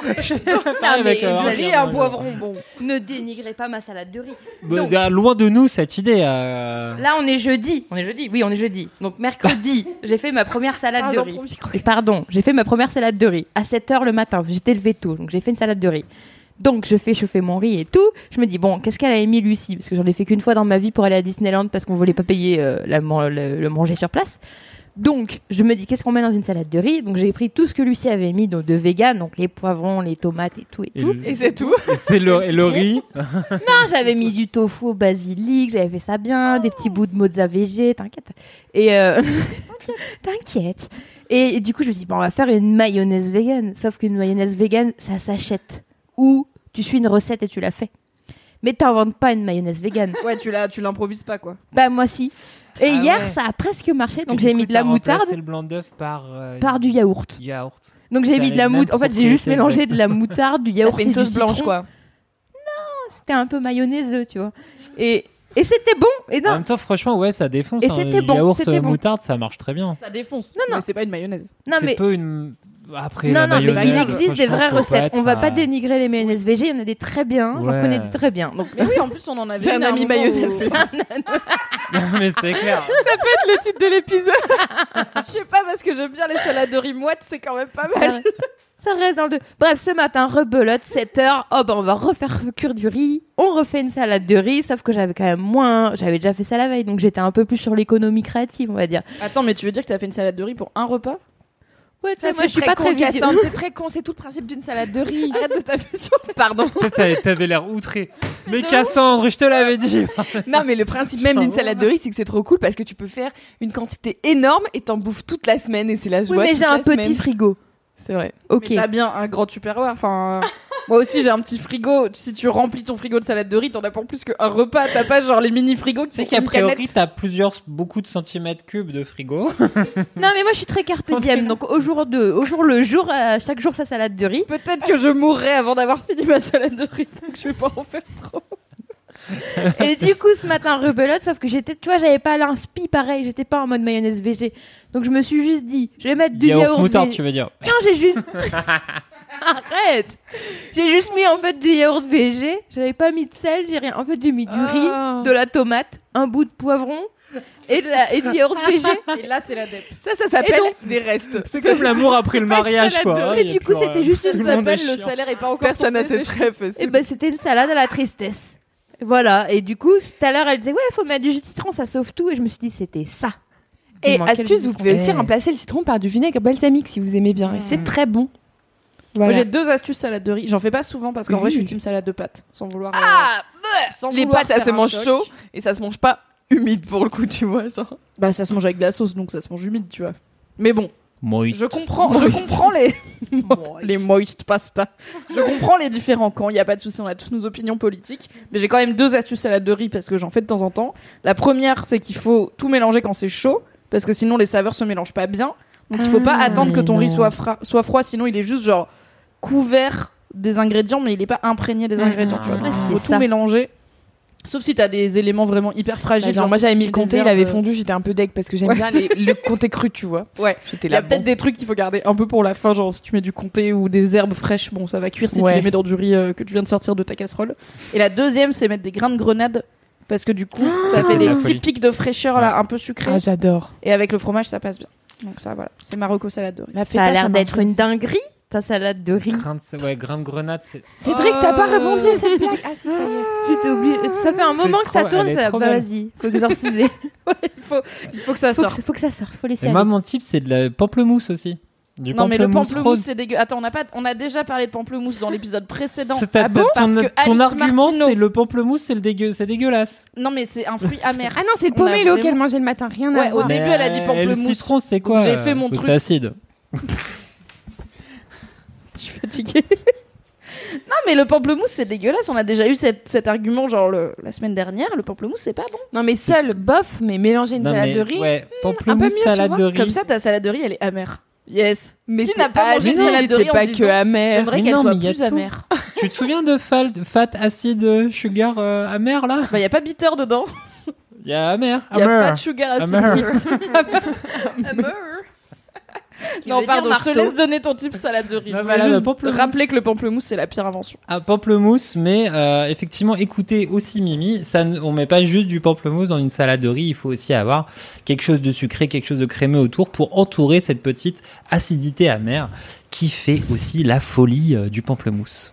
La folie La du pamplemousse. J'ai fait un peu ma Kalindi là.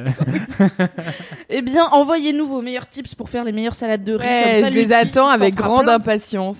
Si vous avez en plus des tips salade de riz vegan, VG, c'est encore mieux. Je viens d'avoir une coup, idée de euh, recette. Une salade de riz à l'ananas et on l'appellera la salade de riz à Anna. Rien. En vrai, super idée. Les salades de riz à l'ananas, un ça doit bar. être une tuerie. Un, un bar à salade de riz. En vrai, à Paris, Salade ça de pourrait riz. marcher. Il y a Je suis tellement sûre que des ça existe déjà. Quand j'étais Salade petite, mon rêve, Salade c'était d'ouvrir un bar à soupe, tu sais. euh, Salade de riz. C'est toujours un peu mon rêve. Ok, merci beaucoup Lucie pour ce mini-kiff qui Ça m'a donné fait un petit plaisir. peu faim, car il est l'heure de manger et du coup j'ai un peu envie de manger une Tu veux une cacahuète euh, à l'ananas. C'est quoi ton mini-kiff Cassou? Alors, eh ben, on a parlé de trucs en tout genre, mais là, j'aimerais qu'on parle de choses sérieuses. Hier, donc il date vraiment d'hier. C'est très frais, c'est très récent. Mais j'ai eu une révélation. Euh, depuis, euh, ouais, peut-être 3, 4 ans, j'ai des périodes où je me mets à courir, à faire du running, Ah. du, de la course à pied, du, du pof pof. Enfin, je sais pas. Ouais, J'y a beaucoup, vas-y. Du pof pof. du jogging? C'est ça. Essayer de décrypter les méandres du cerveau de Cassandre, c'est une passion, genre du puff puff. Oui. Et bref, euh, sachant que j'ai toujours vraiment autant je suis une bonne nageuse, je suis une, une très bonne danseuse, euh, voilà, j'ai des sports où voilà ça va mieux que d'autres. Et vraiment la course depuis petite c'est un enfer, c'est-à-dire que sur euh, je sais pas 5 ans de primaire j'ai dû faire un cross parce que j'arrivais toujours à avoir une dispense ou un truc. Et vraiment, je sais que je suis un escargot, que je cours tout doucement, même si j'ai un peu d'endurance, que j'ai découvert, euh, voilà, avec les aléas de la vie. Mais Attends, non. Avec les aléas de la. Comment t'as découvert que tu peux courir longtemps? Parce que du coup, si c'est pas en courant pour courir, Parlez qu'est-ce que c'est? Est-ce que c'est Bradley Cooper qui te coursait? Qu'est-ce qui se passe? Non, c'est Bradley Cooper, il c'était- court elle s'est courue après Bradley on, Cooper. on sait pas, peut-être qu'il a des bails chelous. Hein. Peut-être Lady Gaga, elle t'a coursé. Non, c'est- en fait, pour le coup, c'est pas glamour. Je sais que j'ai beaucoup, voilà, les paillettes. J'ai beaucoup de paillettes dans la vie et d'anecdotes étoilées. Mais là, c'était plutôt les cours de PS du lycée, quoi. Mais Quand tu dis les, aléas de la c'est des cours de paix. c'était moins glamour à raconter. J'allais pas dire oui. Avec alors, euh, Monsieur Charon. Alors Les attends, pourquoi du du coup stade. tu reviens régulièrement à la course qui est un truc que t'aimes pas Bref, bof, oui, bof, alors bof. attends, je développe, je développe. Bref, et il y a un moment de ma vie où, je sais pas, j'ai des amis qui ont dû se mettre euh, à courir ou quoi. Je me suis dit, ça a l'air quand même sympa. Je suis curieuse, j'essaye. Lol. J'avais genre un petit. Change de pote. Hein. si mes potes ils se mettent au running, je suis là, allez, c'était sympa, au revoir. Non, mais tu vois, c'était, c'était, c'était sympa. Et c'était à une époque où je savais que je voulais faire du sport, que j'aimais, j'aimais le sport, mais j'avais pas trouvé mon sport, mon truc, Les fléchettes. À peu près. Et, euh, et du coup, j'ai quand même essayé. J'ai essayé la première séance qui était très très tranquille. J'avais un tout petit objectif, genre courir 5 minutes, marcher 10 minutes. C'est jouable, c'était jouable. Et Mais t'étais Euh, solo, tu partais pas avec tes potes, machin. Ça dis, dépendait. Au début, non, la toute première fois, c'était avec, euh, bah, avec ma meilleure amie, parce qu'on avait commencé ensemble. Mais elle, elle court bien et tout, c'est une sportive et tout. Ah ouais. Et après, j'ai continué. Et pendant genre peut-être un an, j'ai couru régulièrement. Et j'ai couru à mon max, à, mon, à l'apogée de ma pratique, genre 5 km en genre 30 minutes. Ce qui est pas un truc de ouf, mais pour moi, c'était un truc de ouf parce que je suis pas une coureuse à la base. C'est vraiment, c'est pas mon sport, c'est pas, c'est pas, ça marche pas. Et euh, de temps en temps dans ma vie, je reprends le running. Souvent, c'est des périodes où je sais pas, j'ai besoin d'un sport pratique et tu vois où tu peux le faire partout. Où il te faut juste des baskets, c'est pratique. Plus avec l'influence de Marie, euh, que vous connaissez tous, notre euh, reneuse attitrée de la Marie rédac, Ivry. notre rédac euh, marathon, Tout à Et, euh, Mariana. sucré salé. qui m'a vachement motivée et qui était, qui avait vraiment une approche pas très, euh, pas très dogmatique du running. Elle était en mode, bah, si t'as envie de courir, tu cours, si t'as pas envie, tu cours pas. Et vu qu'elle kiffait, j'étais en mode, ça a l'air cool, donc je vais, je vais essayer, j'ai kiffé. Et du coup, j'ai bien aimé. Bref, mais à chaque fois, j'y vais en mode, ouais, j'ai des objectifs, soit c'est parce que je veux courir vite, ou je veux courir tant de kilomètres, ou tant de minutes. À chaque fois, je me torture moi-même un peu, parce qu'en fait, j'aime pas faire ça. Et hier, j'étais dans un mauvais mood. Je suis rentrée, je sais pas, j'étais. Tu sais, quand t'es dans un mauvais mood, mais que t'arrives pas à le switcher. Et je me suis le dit, à peu près.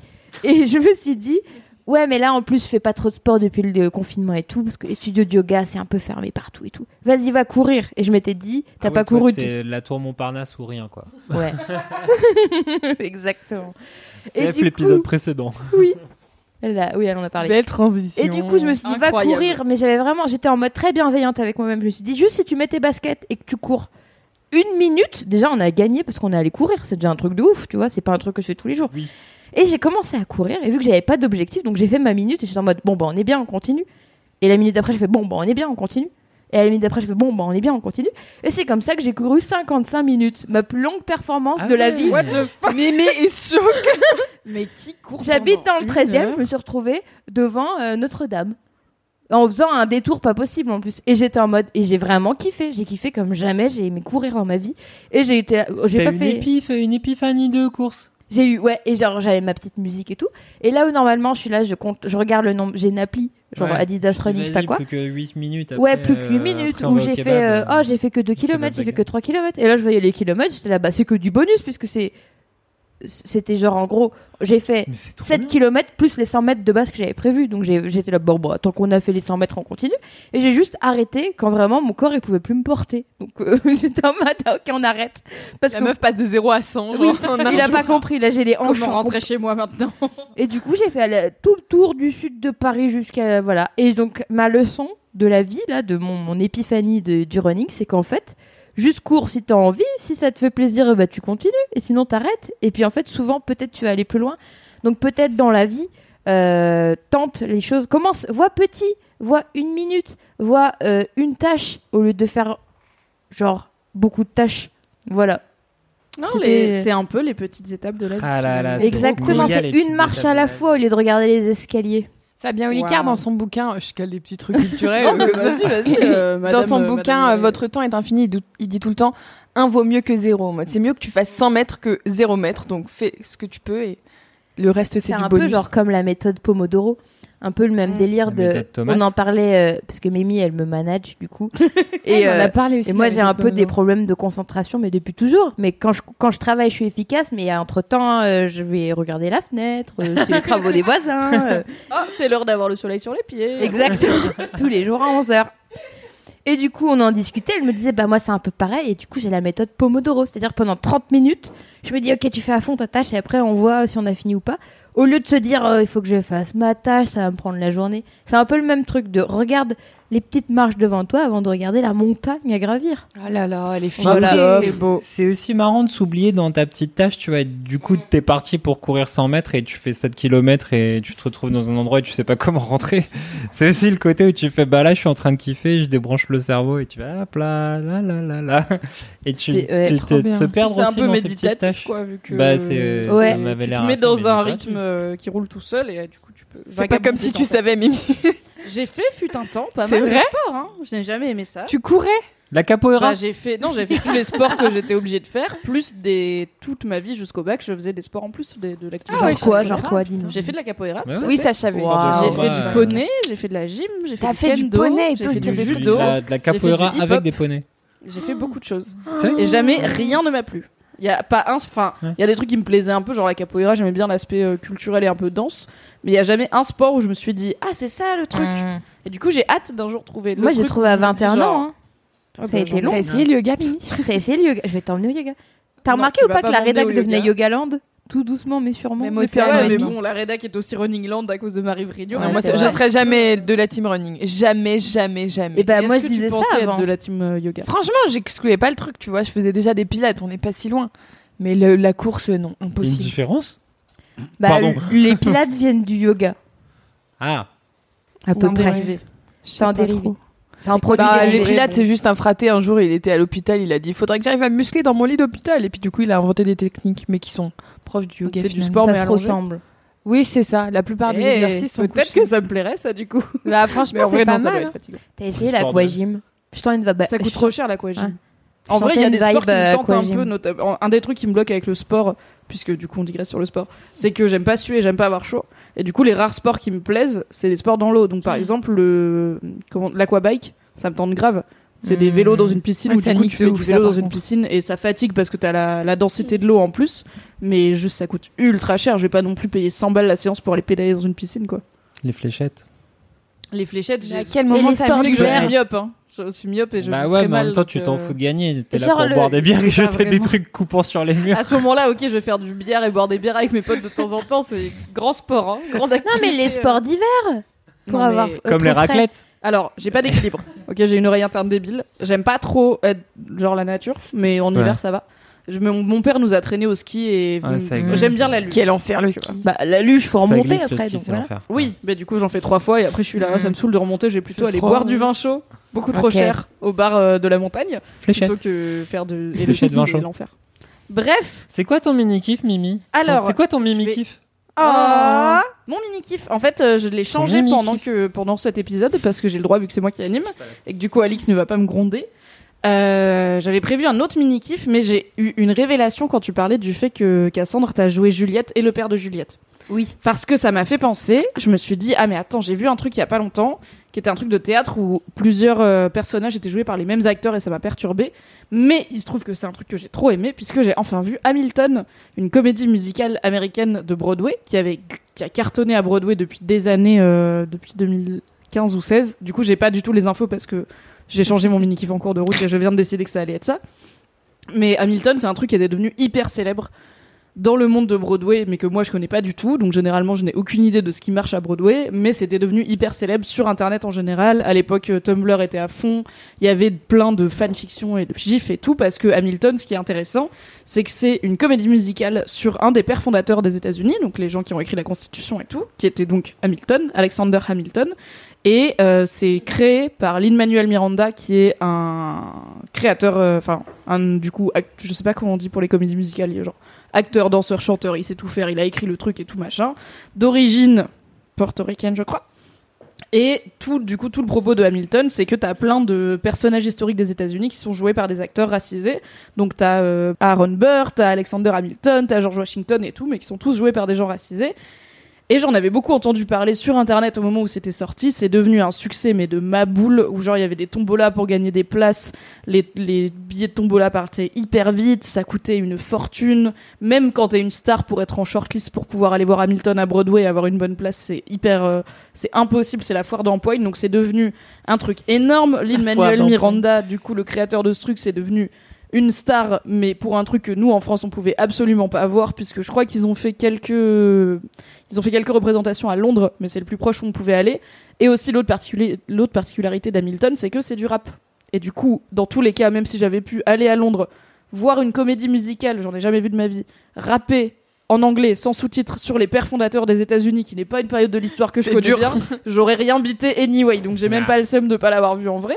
Mais du coup, ça faisait très longtemps que j'entendais parler de ce truc et que ça m'intriguait. Et il se trouve que Disney Plus a euh, mis en ligne Hamilton légalement et du coup avec des sous-titres, ce qui est trop bien. Et en fait, Odé. ils voulaient le sortir un peu plus tard dans l'année, mais comme il y a eu le, en fait, comme ils peuvent pas sortir leurs films puisqu'ils peuvent pas les sortir au cinéma puisque le cinéma c'est encore compliqué avec le Covid, ils ont sorti Hamilton un peu plus tôt que prévu sur Disney Plus et j'étais en mode Oh, je vais enfin voir Hamilton, bien. dont j'entends parler. Toutes les séries que je regarde avaient fait des références à Hamilton. Lin-Manuel Miranda, il a joué dans Brooklyn Nine-Nine. Il a fait la Attends, C'est lequel C'est le frère de Amy. Son frère qui est mieux. Donc Amy Santiago dans la série Ah, comique euh, Brooklyn sa tête. Celui qui est Elle parfait, est genre, ouais, il est parfait et à un moment elle croit qu'il est cocaïnomane et en fait euh, non, c'était un piège. Enfin bref, il est parfait. Il joue aussi. Je me rappelle dans- de l'histoire, mais je me rappelle pas de sa tête. il a un bouc. Il a une bonne, il a une bonne tête. Il est pas genre, euh, c'est pas Brad Pitt, mais il a une bonne tête de, de mec sympa quoi. Il a fait la Brad. Pitt ou une bonne tête de mec sympa maintenant Non, mais je veux dire, c'est, il a pas une, C'est pas Michel-Ange, c'est juste mon pote qui dessine sur son carnet. Ah. il est pas connu parce qu'il est ultra BG. Il est connu ouais. parce que Hamilton c'est vraiment très très bien et que du coup ça l'a mis sur le radar de tout le monde de ok ce mec il est talentueux. Probablement qu'à Broadway il était déjà connu hein, mais juste il a percé dans la pop culture mainstream avec Hamilton. Euh, il a fait la BO de Moana, euh, le Disney Ah super oui. cool là. Oui, c'est lui qui a fait la BO. Il a joué là récemment dans la saison 1 de À la croisée mais des mondes. C'est lui qui joue l'aviateur. euh, C'est ma passion. Qui Il a, fait qui tout, a en sa fait, montgolfière. Donc il est vraiment sorti du scope Ah ouais. juste Broadway. Il a fait le Saturday Night Live et tout. Enfin, juste. Mais il faut que je vois c'est devenu une superstar. Et Il a fait Top Chef, et il fait le, ca- il fait le café aussi. genre, ouais, il fait. Colanta, il a fait Antoine de Maximi, il est venu dans C'est le fils de Bernard Tapie. Et du coup, c'est une des premières fois où je vois dans la pop culture un mec qui est devenu une star dans un autre média que je ne peux pas consommer. Parce que même les stars, genre, je sais pas, du, par exemple, il y a des catcheurs américains qui deviennent des stars comme John Cena et qui finissent par jouer dans des films. Bon, bah, si je voulais regarder le catch américain, je pourrais, juste j'ai pas envie. Hamilton, j'avais aucun, il y avait pas d'enregistrement. C'était impossible de voir Hamilton si t'allais pas voir Hamilton sur scène et ça coûtait un milliard d'euros. C'était à New York et du coup, bah, j'étais là, je verrai jamais Hamilton. Et enfin, j'ai vu Hamilton. J'étais un peu déboussolée par le fait que ça fait genre fucking 3 heures. J'étais là, ah ouais, d'accord. c'est long Broadway en fait. putain. Il y a une mini, il y a une entracte euh, qui du coup, bon bah, dans la version euh, filmée ne dure qu'une minute, mais qui j'imagine est plus longue. Et c'est trop bien. Du coup, Hamilton, le bail, c'est que Alex, c'était au moment où les États-Unis, ils n'étaient pas encore indépendants, et justement, c'est la guerre d'indépendance euh, contre l'Angleterre et la guerre de sécession, où il y a aussi tout le bail des confédérés qui veulent garder l'esclavage, et donc le Sud, et, euh, et le Nord, il veut pas, les Yankees, ils veulent pas garder l'esclavage et tout. Vieille réminiscence de mes cours de civilisation américaine de la fac, donc peut-être que tout ça est à moitié erroné. On est à 1% des infos là, c'est compliqué. Et donc Alexander Hamilton, c'est un immigrant d'une famille pauvre qui décide de s'impliquer de ouf dans la vie politique américaine et de créer, en fait, il fait partie des gens qui ont créé la Constitution américaine. Il se bat euh, pour la libération du pays et tout. Et c'est une comédie musicale rappée. Et donc moi j'ai jamais vu de comédie musicale de ma vie. J'avais dû voir un DVD des Rois du Monde quand j'étais gamine, mais c'est tout. Donc déjà j'avais une vraie interrogation peut-être débile quand on connaît le format. Où j'étais là, est-ce que des fois ils parlent ou est-ce que juste ils font que chanter? rappe tout le temps. non, mais c'était une vraie question. J'étais là, est-ce qu'il va y avoir des moments où c'est du théâtre un peu normal ou pas? Et en fait, non, il c'est que des chansons, c'est des chansons, des chansons, des chansons, des chansons, des chansons. Et c'est trop bien, c'est ma passion. Donc il Hamilton, parle jamais, il rappe en permanence. Il, bah, il rappe. Après, c'est pas toujours très rapide, quoi. Il y a des, les seuls moments qui sont 100% ce qu'on peut imaginer de rap, c'est et j'aime trop, c'est quand ils font des débats euh, au Sénat, par exemple, ou au Ils font Congrès. des rap Du contender. coup, c'est un rap contender, c'est une battle de rap où t'as chacun dans son camp Trop qui marrant. clash l'autre et t'as ses potes derrière qui font les bacs, mais en Ouais. même temps, ouais, ils parlent de trucs genre vraiment sérieux, tu vois, ils sont là en mode euh, et si vous pensez que notre pays peut être libre alors que des hommes sont esclaves d'autres hommes, euh, vous n'avez pas compris la théorie de Robespierre ou je sais pas quoi et t'as les, les frères derrière qui font oh Robespierre c'est trop bien. Et euh, mon préféré, il s'appelle MC euh, Robert. c'est euh, Lafayette qui était un je sais même plus mais bon en gros c'est un- je sais plus Ah, si c'est un français qui a aidé les oui c'est ça. C'est un général français qui a aidé euh, les États-Unis à devenir indépendants. Ouais. et juste après la France était aussi dans sa propre euh, bah, révolution hein, finalement de couper les têtes des rois et tout. Et il est joué par un acteur qui a tellement de charisme et tout. Et vraiment à chaque fois qu'il arrive t'as une petite introduction en mode and his name is Lafayette. Et du coup il vient et il rappe avec des mots en français. J'aime trop c'est ma passion. Et donc Hamilton c'est vachement bien parce que déjà ça m'a fait découvrir le genre de la comédie musicale qu'en vrai je connais pas je connais les séries musicales genre Glee mais euh, où il y a beaucoup de passages joués donc là il y en a Qui était pas. mon gros kiff la semaine dernière. Tout à fait. Réminiscence de la semaine dernière. Tout ça est très filé. Euh, je, je- mais, et je vais très peu au théâtre en plus. Donc vraiment tout l'aspect euh, planche, euh, je connais pas. Donc ça, c'était trop bien. Les chansons sont vraiment incroyables et elles restent dans la tête de ouf. Enfin, ça fait clairement un mois que c'est sorti sur Disney Plus et un mois que j'ai Hamilton dans la tête tous les matins et tous les soirs. C'est très efficace.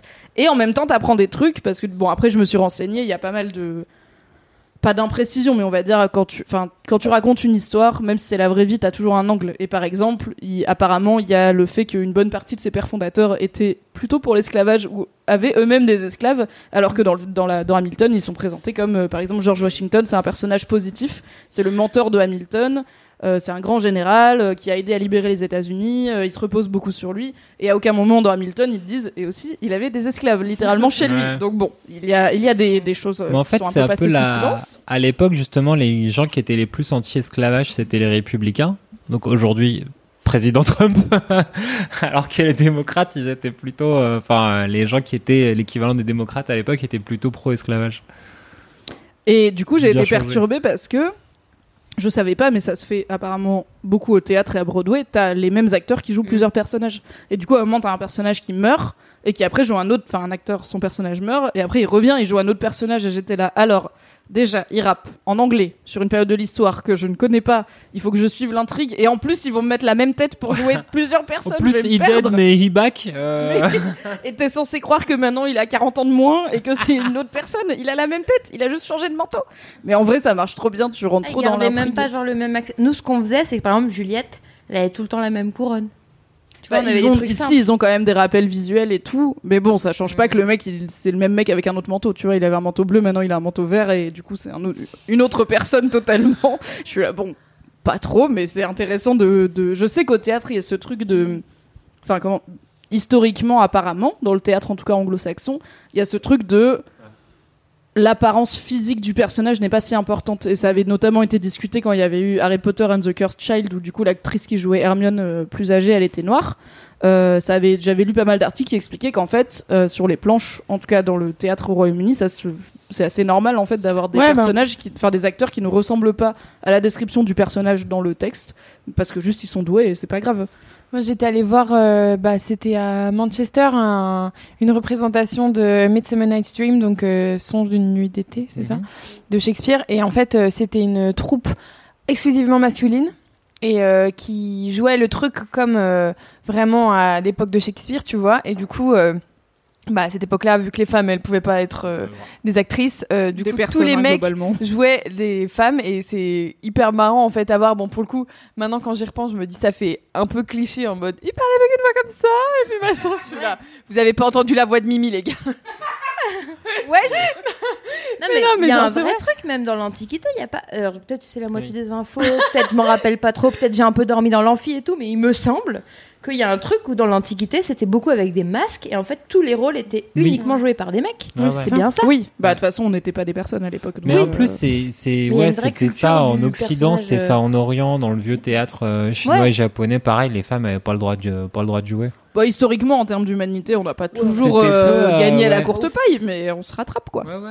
Mais du coup, oui, ça m'étonne pas trop qu'ils fassent revenir des gens pour. Enfin, le même, Oui, oui, que le même personnage. Le même acteur joue plusieurs personnages. Autant le fait que ce soit des acteurs racisés a été pas mal discuté parce que Ouais. pour jouer les pères fondateurs, c'est quand même. Oui, euh, j'avoue, c'est un peu étonnant. Et euh, et il y a tout un discours euh, bah, de de gauche hein, finalement de Hamilton où voilà lui c'est un immigrant et il y a plein de gens qui veulent pas de lui parce que c'est un immigrant donc ils parlent de ça il y a euh, des trucs de valeur contre l'esclavage et tout qui du coup ont été un peu décriés parce que certains personnages dans la réalité véritable avaient des esclaves mais n'empêche que t'apprends quand même il faut pas voir ça comme un cours d'histoire ça reste une comédie musicale tout comme euh, c'est pas en regardant euh, Notre-Dame de Paris que tu vas tout apprendre sur l'histoire de la capitale Quoi française et de la création de Notre-Dame mais t'as quand même des éléments historiques les qui rois sont là du monde. C'est pas Notre-Dame de Paris. Non mais juste je trouve ça ouf. Ton mini kiff c'est de la musique, Mimi. oui J'avoue. C'est une mais victoire. c'est de la mélomanes. filmée parce qu'en vrai je m'étais tâtée comme tout le monde moi j'aime pas genre ne pas être dans les j'aime pas ne pas être dans les bails genre quand tout le monde s'enthousiasme sur un truc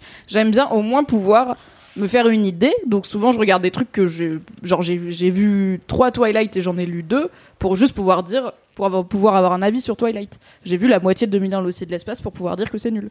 Et du coup c'était très frustrant d'avoir ce truc dont l'intégralité de l'internet américain parlait qui était Hamilton que moi j'avais je savais même pas comment ça sonnait quoi j'étais là je comprends même pas C'est vraiment dans c'est la quoi boîte le à gâteaux en haut du frigo et tu peux pas l'avoir. Tu fais. et du coup je m'étais tâtée je m'étais dit bah je peux enfin je savais que les la BO d'Hamilton tournait euh, de façon illégale et je m'étais dit peut-être je vais la- juste la choper et puis l'écouter comme ça je saurais mais après je me suis dit mais je vais rien comprendre ouais, déjà parce clair. que c'est du rap sur les pères fondateurs et que je suis certes je Oui, suis bilingue en anglais mais pas en euh, rap Et puis j'ai pas le visuel et tout, donc je m'étais dit bah non c'est quand même dommage. Donc j'y suis allée vraiment full blind. Je voyais la tête de Lin Manuel Miranda.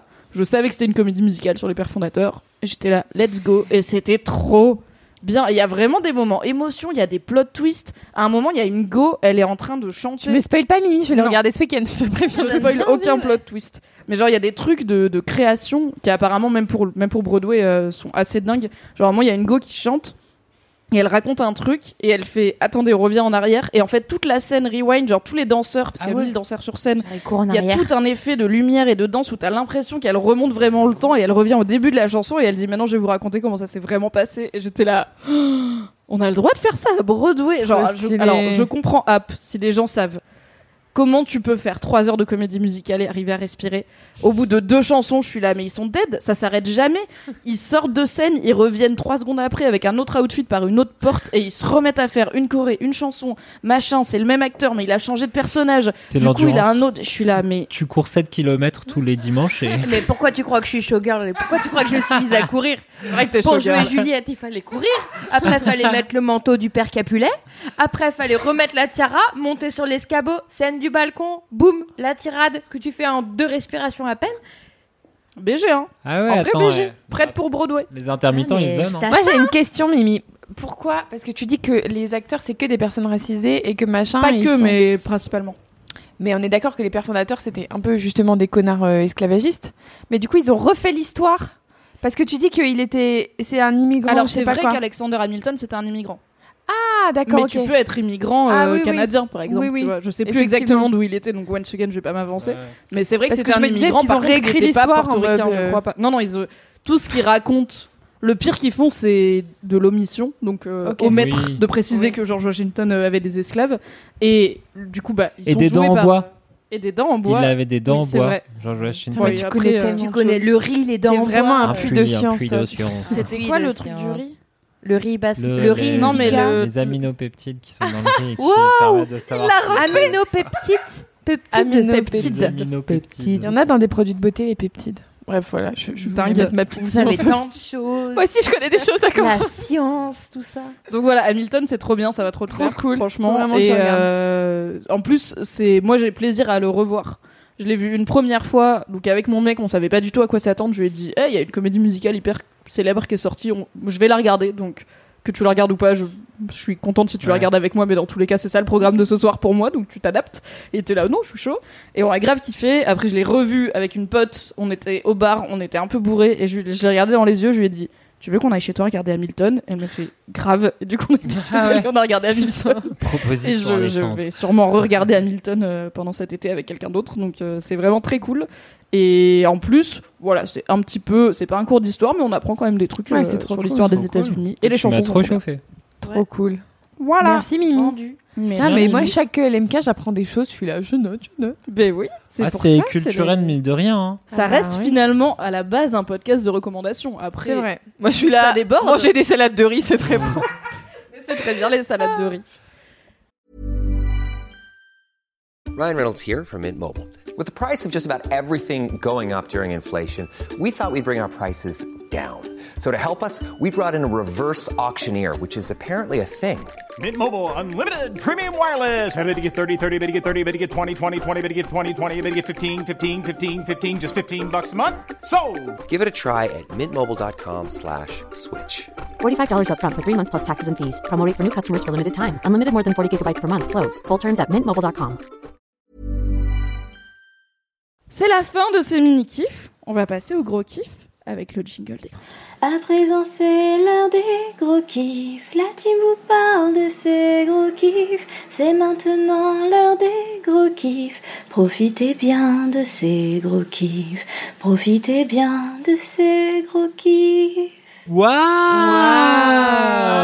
Quelle incroyable jungle Incroyable. Eh bien, écoutez, on reprend dans le même ordre. Cédric, quel est ton gros kiff? J'en ai plein. Tu sais que euh, il y a un des.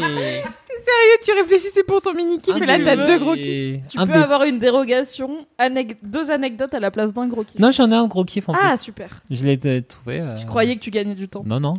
Mais euh, dans les, les pères fond- dans les pères fondateurs américains. non, mais en fait, c'est random. Donc, t'avais le Jean-Michel qui avait des dents en bois, mais t'as aussi euh, c'est Jefferson, c'est l'inventeur du paratonnerre. C'est quand même random, tu vois, d'avoir un mec genre il a écrit ta constitution et en même temps il a inventé le paratonnerre. Ah, mais il a plein de, de tu vois. C'est Zarbi, non C'est comme si on te dit, je sais pas, genre. euh, Ouais, pas Robespierre, parce que c'est pas le plus, euh, c'est pas le plus facile Louis à utiliser, XIV. mais euh, Louis XIV, il a peu écrit la Constitution démocratique. Ah, bah, plus genre, genre- Napoléon. Non, euh, Non plus. De Gaulle. Le De mec Gaulle. de l'écriture, l'écriture, l'écriture. Euh, Rousseau. Gutenberg. Gutenberg. Le mec Gutenberg. qui a fait la machine Le à mec, écrire. tu sais, là, qui avait des machines. l'imprimerie. Les connaissances historiques de LMK. Putain, j'avoue, en fait, je sais même pas qui a écrit la Constitution de 1789, quoi. Moi non plus. Mais Bon, bah, en c'était fait, pendant le, le, le jeu de Révolution, C'était le peuple qui l'a écrit. euh, les, les, les doléances mais forcément, C'était la, avait bah, c'était la convention, quoi. C'était ça Après, il s'appelait ça, la coupe des têtes et c'est qui C'est genre Danton. Bah non, mais euh, c'était Danton, tout il se un fait groupe. couper la Bah, il y tête avait par Robespierre Robespierre. dans le bail aussi. Robespierre, il se fait couper la tête par les mecs derrière euh, il y avait tout le bail. Marat dans la baignoire plane C'est ça. suriné. Mettez en commentaire qui a écrit la Constitution française. J'avoue, si vous savez. Seulement les réponses fausses sont acceptées. Ah, Donc c'est soyez un petit peu créatifs. Parce que sinon on peut aller sur Wikipédia, tu vois. c'est- c'est moins- Ouais, c'est clair. C'est- Blague politique, attention. C'est James Evita. La Kem. Mais du coup, assieds-toi. Du coup, j'ai passé ma, ma République. L'invention du paratonnerre, est-ce que c'est ça ton gros kiff?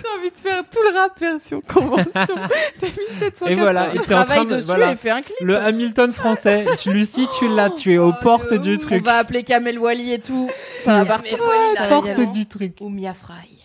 J'ai pas de référence C'est sur les clair. chorégraphes actuels. hein, Désolé, moi je me suis arrêtée à Kamel Wally. Elle danse, non, Mia Fry? Je sais pas qui Elle danse de ouf. Elle a fait la Corée Mais de la si, c'est Macarena Corée, euh, Ah bon non. Non. Mais non, elle a fait grave décorer. Elle était euh, dans les toutes premières Elle était à saisons de Popstar, la non nouvelle star. Ou Nouvelle Star. Starak. Starak? Mais non, Non? Starak c'était Kamel Wally. Non, non, Ah oui. c'était la nouvelle star, euh, Mia Fry. Moi, j'ai jamais regardé la euh, nouvelle star. C'était vraiment c'est la pas Starac, mais vraiment en moins là, bien. c'est un, c'est un- les gros Ça flous de, dénonce.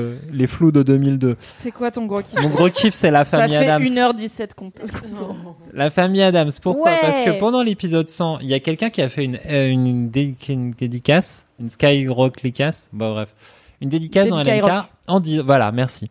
En disant à l'autre personne, je suis ton Gomez, tu es ma Morticia et tout ça. Et franchement, ça m'a foudroyé car j'adore les, le- j'adore le film, j'adore les deux films de la famille Adams. Et en fait, je les adore à un point vraiment, c'est, il y a peu de films que j'adore autant que ces deux films-là parce que je trouve que ça me touche vraiment de ouf. Et en plus, ils sont dispo maintenant sur Netflix slash Amazon Prime. Je sais pas lequel des deux, mais Euh, pas Netflix. J'ai regardé la semaine dernière parce que j'ai eu une envie de famille Adams et non. Je Eh crois ben, pas. dis- Et bah, Alors, à vous maybe. deux, vous avez 100% des Voilà. infos. C'est probablement Prime Video. voilà. c'est- Donc c'est très probablement Prime Video. Et en fait, et ben euh, donc voilà, ça m'a foudroyé pendant ce centième épisode. Et j'ai et tout d'un coup, j'ai eu une envie absolue de parler de la famille Adams parce que c'était le premier film, je crois, de Barry Sonnenfeld et l'un de ses seuls films qui était bien. C'est une belle histoire qui finit très c'est vite. clair. En fait, il a fait La Famille Adams en 91, c'est son premier film. Il a été producteur ou directeur de la photo sur deux trois trucs avant. Il fait Man in Black en je sais plus, 94. Il fait La Famille Adams 2, Les valeurs de la famille Adams en 93. Il fait Man in Black en 96. Et après, ça part vite en couille. Il fait Wild Wild West. C'est vous vraiment Je personne crois que je l'ai jamais vu. Je connais que C'est le clip. une énorme Je connais merde. que la chanson. Ouais, voilà. Je connais Will C'est Smith. le seul truc qui était bien, c'était la chanson. Après, il, s'est- il- après étant perdu, il fait euh, Man in Black 2, c'est pas très bien. Et petit à petit, il se disperse, il disparaît. Et il a fait les, les, les mésastreuses aventures des orphelins Baudelaire sur le Netflix. Ah non, la, La série? La série. Mais c'est trop bien. Bah, c'est Bah, bon. du coup, ouais, il s'est réveillé bon. sur la fin. Oui. Parce Et en fait, le film un peu fin. bof, même La si fin du monde. Il y avait des bonnes idées, autant la Et série ouais. elle est top. hein. Et il avait appliqué sur le site internet de Netflix euh, pour ça. Genre, il avait même pas appelé genre son pote qui connaît un pote qui connaît un pote. Il était tellement dans la loose au cinéma depuis genre 10 ans qu'il Il a appliqué CV, ouais, de motivation. sur le site tout. internet, euh, chargez votre pièce jointe. Il a mis son petit Oh, document. On peut faire ça sur Netflix? Non, Moi j'ai plein de trucs à envoyer. Il y a peut-être un service spécial de Netflix pour les scénaristes et réalisateurs. est. VIP.netflix.com. J'ai réalisé la famille Adams.netflix.com. Mais n'empêche, quand il fait ça, c'est genre vraiment 25 ans après la famille Adams. Donc du coup, il était vraiment perdu. Mais Barry Sonnenfeld, ce qui est marrant, c'est qu'en fait, il date de l'époque où le gothique n'appartenait pas à, à Tim Burton. Car en Ça va dénoncer, 93, ça va critiquer. car en 80, je sais plus c'est quoi la sortie de Batman 93 ou un truc comme ça, Tim Burton sort son premier Batman et tout d'un coup, euh, c'est dans ces eaux-là. Batman, c'est Tim Burton.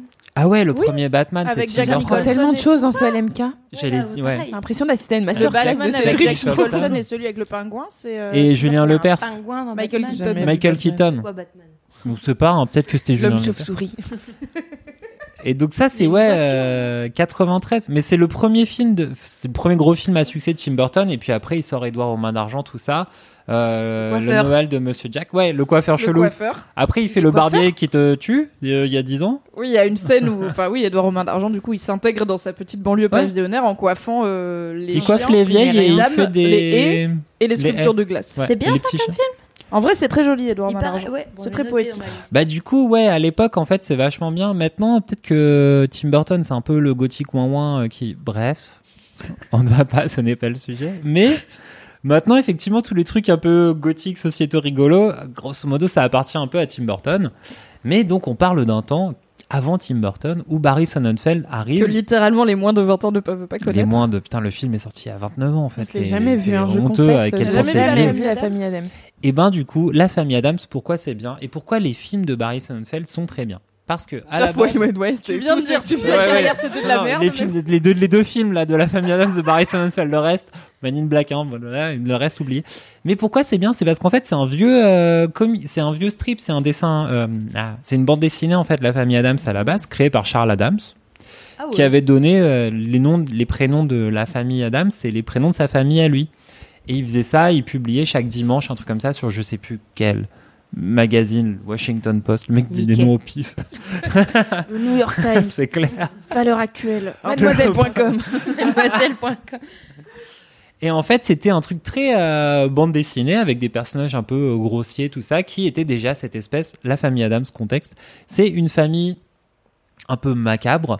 C'est Oui, oui, c'est euh, des- c'est très des- Halloween, quoi. Halloween toute l'année. Ah, c'est Halloween, c'est des, c'est une famille euh, riche qui vit dans un grand, un grand manoir en bordure d'une ville, et c'est un peu, Approche ton micro, Cédric. ouais, et c'est un peu genre, c'est un peu des morts vivants ou des créatures un peu bizarres. C'est-à-dire qu'ils ont Il y a un des délire. trucs chelous chez eux, quoi. Ouais, ils ont un délire un peu gothique. euh, Ils ont un cimetière dans le jardin et c'est euh, c'est leurs parents et tout ça. Et puis ils aiment bien traîner le jardin. C'est très très très goth dans l'ambiance.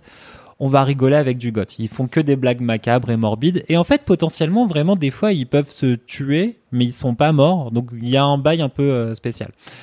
Mais à la base, c'est une BD. Et en fait, ce que Barry Sonnenfeld fait, et c'est là où c'est génial, et c'est là où le génie de ces films-là, La famille Adams 191 et Les valeurs de la famille Adams 193, c'est qu'en fait, il prend ces personnages qui sont des gros personnages de BD et il les glamourise à fond de fond. Et donc, euh, la famille Adams, c'est autour d'un couple qui, qui est Gomez Adams et Morticia Adams, qui est le couple le plus romantique et le plus amoureux de l'histoire du cinéma, de l'histoire de l'humanité entière.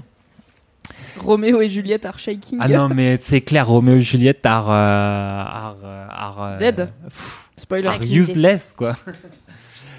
Et en fait, t'as Gomez Adams qui est joué dans le film par Raul Julia, qui est un acteur qui est mort. Son dernier film, c'était Street Fighter avec Jean-Claude Van Damme. Oh non Mais oui, mais parfois, on part mieux. pas sur sa meilleure note, mais en même temps, Mais tu sais que je crois que j'ai jamais su son nom. Eh ben, c'est Raul Julia qui euh, jouait euh, Monsieur Bison. Sa femme, euh, Morticia Adams, c'est Angelica Houston. Donc, elle pète la classe de ouf. Les Elle, deux, je vraiment. vue dans des films de Wes Anderson. Si vous avez Oui, vu, euh, il y a ouais. la famille Tenenbaum où elle joue la maman. Et il y en a un, où- je crois qu'elle joue dans Grande Budapest Hotel. Ouais, elle joue dans pas mal de, de Wes Comme c'est des Anderson, films avec aussi, plein ouais. plein de casting, Ouais. je me perds un peu, mais elle est, elle est juste d'une dignité euh, et d'un charisme. Elle joue dans Moonlight Elle a un bon Kingdom port et de tout, tête, quoi, C'est clair. Ouais, un peu vibe euh, Fanny Ardant, mais en moins, elle plane un poil moins, tu vois. Un peu Catherine Deneuve, mais en brune. En british, Ouais. Ok, je l'ai, je l'ai. Et en fait, du coup, t'as ce côté euh, Gomez Adams, donc du coup, euh, rôle- joué par Raul Julia, très euh, latino, mais latino gothique, tu vois, vraiment, déjà, rien que d'imaginer ça, t'es là, genre, je suis pas sûr de... Je suis pas sûr de ce que ça veut dire. Qui est face à Angelica Houston, donc du coup, très british gothique. Donc vraiment, c'est un amour ultra quand passionnel. les types de gothiques ont des nationalités? Mais parce que latino gothique, t'es là, tu fais, je suis pas sûr de ce que c'est, jusqu'à ce que tu vois Gomez Adams joué par Raul Julia et tu fais, putain, en fait, ça c'est le glamour. Et leur couple, vraiment, c'est le glamour à l'état pur. Et pour moi, c'est là, là, voilà. C'est magnifique. Et donc, en plus, dans les blagues macabres, t'as, as un moment au milieu du film, du premier film, où ils sont au milieu d'un, au milieu du, du cimetière qui leur sert de jardin. Et, euh, et elle lui parle de la nuit de noces. Elle lui dit, euh, Gomez, tu étais fou, les yeux injectés de sang, tu hurlais comme un damné. Donc que des trucs un peu comme ça. Il disait j'ai adoré. Et lui il était là, oui, ma caramella. Et puis il lui embrasse la main. Et il remonte chez, il fait des bisous de la main jusqu'au- jusqu'en haut de l'épaule. Et puis après ils font du tango. Mais je crois que je l'ai vu. ce C'est de la folie. Ultra drama, quoi. C'est de la folie. On en fait trop tout le temps. Il y a pas un moment ils vont à la piscine Moi j'ai un souvenir de genre la, la famille Adams à la piscine. Je crois que t'as vu le 2. Les Ouais. valeurs de la famille Adams. Et sont genre dans un truc de motel, euh, camping, caravaning. euh, Oui, parce tous les qu'au trucs de final, camping. c'est aussi, mais là, là-dessus, ça ressemble un peu à ce qu'a fait Burton avec Edouard aux mains d'argent, c'est que c'est un monde très onirique, vampire, euh, un peu goth, Alors. mais qui fait pas peur, qui est confronté à la vraie vie des gens normaux en Amérique euh, et d'une Amérique un peu profonde en plus. Exactement. Et du coup, c'est de là aussi que vient le décalage. Et c'est ça qui est marrant sur la famille Adams, c'est qu'en fait, euh, en vrai, c'est un vrai truc un peu très romantique, euh, machin, on dirait du Chateaubriand ou du Edgar Poe, mais euh, qui pense pas que à sa tub et aux meufs qu'il a envie de pécho, et qui du coup euh, fait un truc Edgar un peu... dans sa tombe, il vient de faire un 360 en mode Non, mais sympa, c'est vrai. Alors.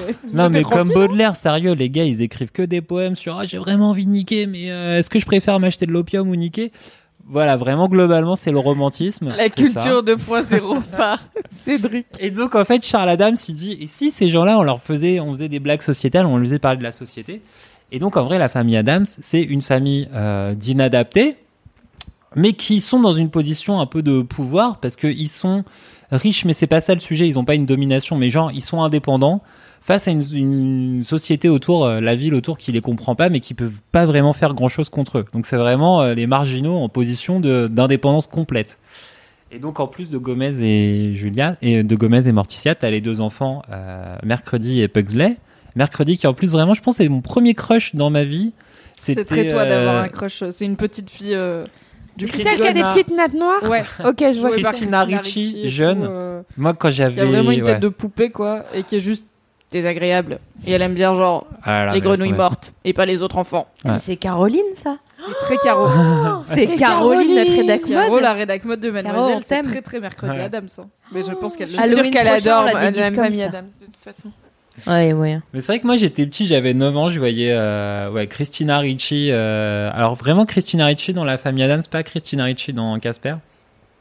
Vraiment le mec a des standards Personne Casper, lequel si, Casper je l'ai Casper le gentil fantôme Avec Wendy ou pas Wendy? Avec Wendy, Wendy, ouais. c'est dans, Wendy, Peter elle Pan, est tante et tout, elle a une combi rouge. Je connais le film par cœur, je vous fais le générique jusqu'à la fin. ou les méchants fantômes ils sont verts. Non, Ils sont ils blancs. sont blancs dans Wendy. Ils sont blancs, ouais. Ah bon dans ma tête ils étaient verts et Bon. Nico Bref, et ben du coup tout ça, et ben quand j'étais quand j'étais petit, c'était voilà, c'était juste hallucinant.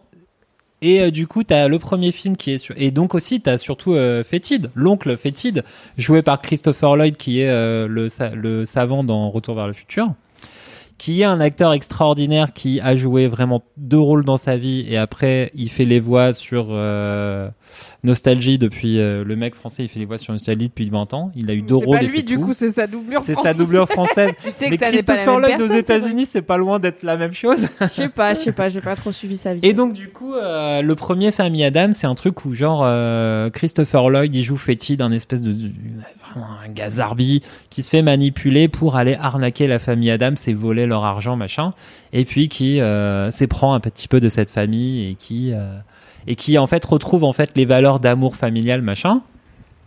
Ce qui est très bien parce qu'il y a vraiment plein de scènes vraiment ultra drama, génialissime et c'est drôle à en crever euh, de ouf. T'as des, et c'est que des scènes un peu awkward. T'as genre euh, Morticia et euh, Pugsley et Mercredi qui font un spectacle de fin à l'école où ils se coupent les bras, il y a du sang qui jaillit sur les premiers rangs et genre tout le monde est choqué. Et eux ils sont là genre mais c'est tout à fait normal et c'est le décalage complet, mais tout le temps le décalage dans le sens vous êtes des marginaux, vous avez raison, donc c'est ça qui est aussi très marrant. Oui, c'est la victoire des, des underdogs et des gens Ah ouais. chelous, quoi. C'est vraiment les gens chelous ont une meilleure vie que les gens normaux mais dans la famille mais c'est trop ça. Et en mode vraiment très très très euh, normal. Il n'y a pas le côté drama que tu peux trouver chez un Tim Burton où finalement il y a une vengeance de la société, machin. Là c'est vraiment juste, en fait c'est normal, vous êtes, vous, si vous êtes normal, vous êtes nul. Je sais pas entre guillemets, tu vois. C'est vraiment Caroline, Il n'y a pas d'autre bail. La révélation. Ah Caroline ouais. Adams. De ouf. C'est les Simpsons en film. Bref, donc t'as ça. Et le deuxième, Les valeurs de la famille Adams, qui est très drôle, qui sort en 93, c'est un remake un peu du premier, sauf que là, ils ont un bébé qui a une moustache. Comme Gomez. Il, comme son il papa. naît à la, il naît à la naissance, il a une moustache. Et du coup, c'est vraiment le même film, sauf qu'au lieu de parler euh, de, soci- de social, genre d'arnaque, de famille, machin, ça va parler d'amour. Il est très très bien ce film. C'est vraiment les valeurs de la famille Adams. C'est pas une suite, c'est vraiment une sorte de remake où, euh, où plein de blagues autour euh, de l'amour, de l'appartenance à une famille, qu'est-ce que c'est, et machin. Donc en plus, ça dit plein de choses bien. Et t'as Pugsley et Morticia qui sont envoyés dans un camp de vacances Mercredi. américain. Pugsley et Mercredi Ils sont envoyés dans un camp de vacances américain. C'est parmi les scènes les plus drôles du cinéma de toujours. C'est là où elle est en indienne un peu. C'est là où euh, elle est en indienne. Ah oui, je vois les Et images. j'ai le niveau de malaise et de blague est tellement génialissime. Mais vraiment, il n'y a pas une scène de South Park qui est plus malaise que les moments dans Les Valeurs de la famille Adams. Mais du coup, c'est nul parce que moi, tu m'avais donné très envie de revoir La famille Adams le 1. Je pense pas que j'ai vu le 2. Parce que, genre, cette scène, bien. je me souviens parce que j'ai- il y avait plein de gifs sur Tumblr de Mercredi Adams, euh, du coup, en, en genre. euh, Lily la tigresse là euh, qui veut tuer les autres Mhm. enfants.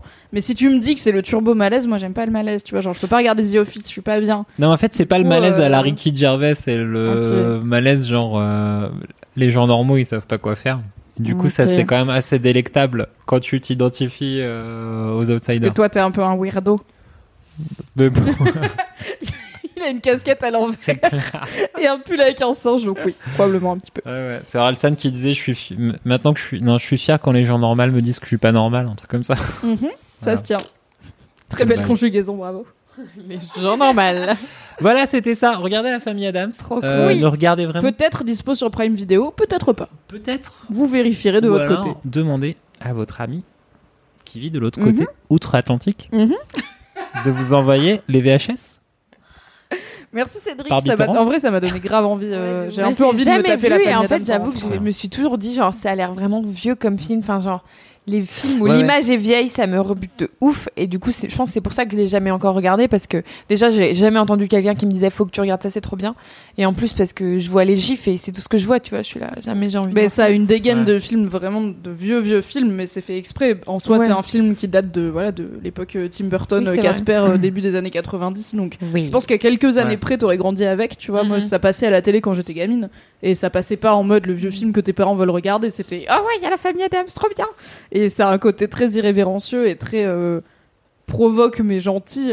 Et t'as tout ce côté esthétique goth. euh, Ouais, Il y a une vraie pense, euh, esthétique, non Il y a plein de, vrai truc de enfin genre les Jack et- Parker et les meufs comme ça, c'est leur Ouais. première, ça fait partie de leur premier contact avec cette esthétique-là de. Attends, tu veux dire qu'on peut porter des robes noires qui traînent par terre pour aucune et raison mettre du rouge à lèvres foncé et mettre du rouge à lèvres noir aussi, et avoir un cimetière dans son jardin et juste aller sur les tombes et faire ah la vie m'ennuie. Et c'est trop bien. c'est exactement ça. c'est- Et être désagréable avec les gens, c'est trop bien.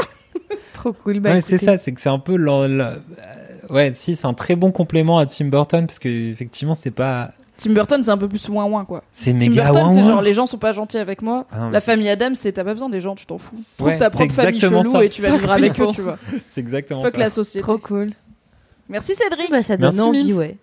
Lucie. ah c'est à moi? Ouais. Alors, j'ai pris beaucoup de notes parce que je suis pas très Incroyable. forte pour expliquer les choses.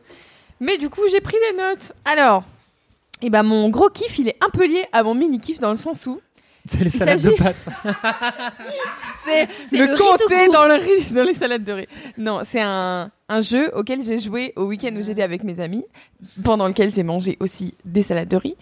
Euh, et c'est un jeu qui s'appelle Avalon. Alors, il s'avère que moi, je savais pas que ça s'appelait comme ça parce que personne n'avait le jeu avec nous. C'est ma cousine qui a dit Eh, J'ai joué à un jeu qui était cool, euh, euh, vas-y, je vais vous faire des cartes. Donc, elle a dessiné sur des cartes. Donc, je sais pas à quoi ressemble le jeu en vrai, j'ai juste joué avec des fausses cartes. On est dans le full la moitié des infos. Oh, non, mais non, mais en vrai, je connais que toutes j'ai les- jamais vu. Le reflet de la moitié des infos.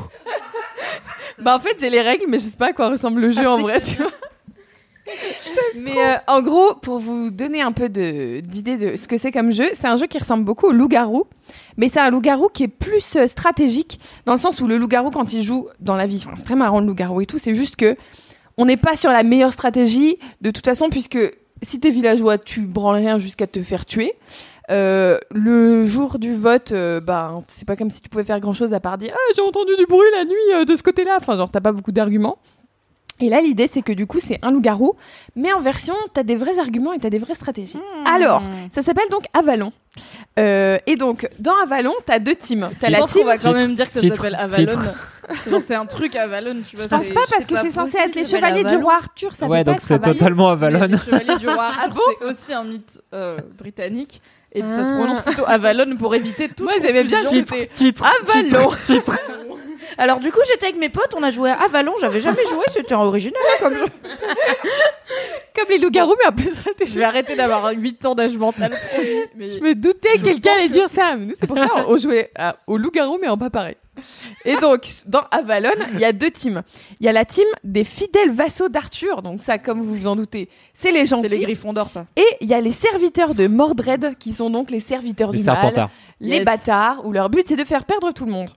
Donc, Avalon, comment ça se passe? En gros, on va avoir des quêtes. Donc en tout, il y aura cinq quêtes euh, au cours du jeu. Et en fait, le but c'est que euh, la team, donc soit les gentils, soit les méchants, qui a gagné le plus de quêtes sur ces cinq quêtes, euh, gagne la partie. Voilà, c'était un Déjà, peu- c'est tellement ma cam.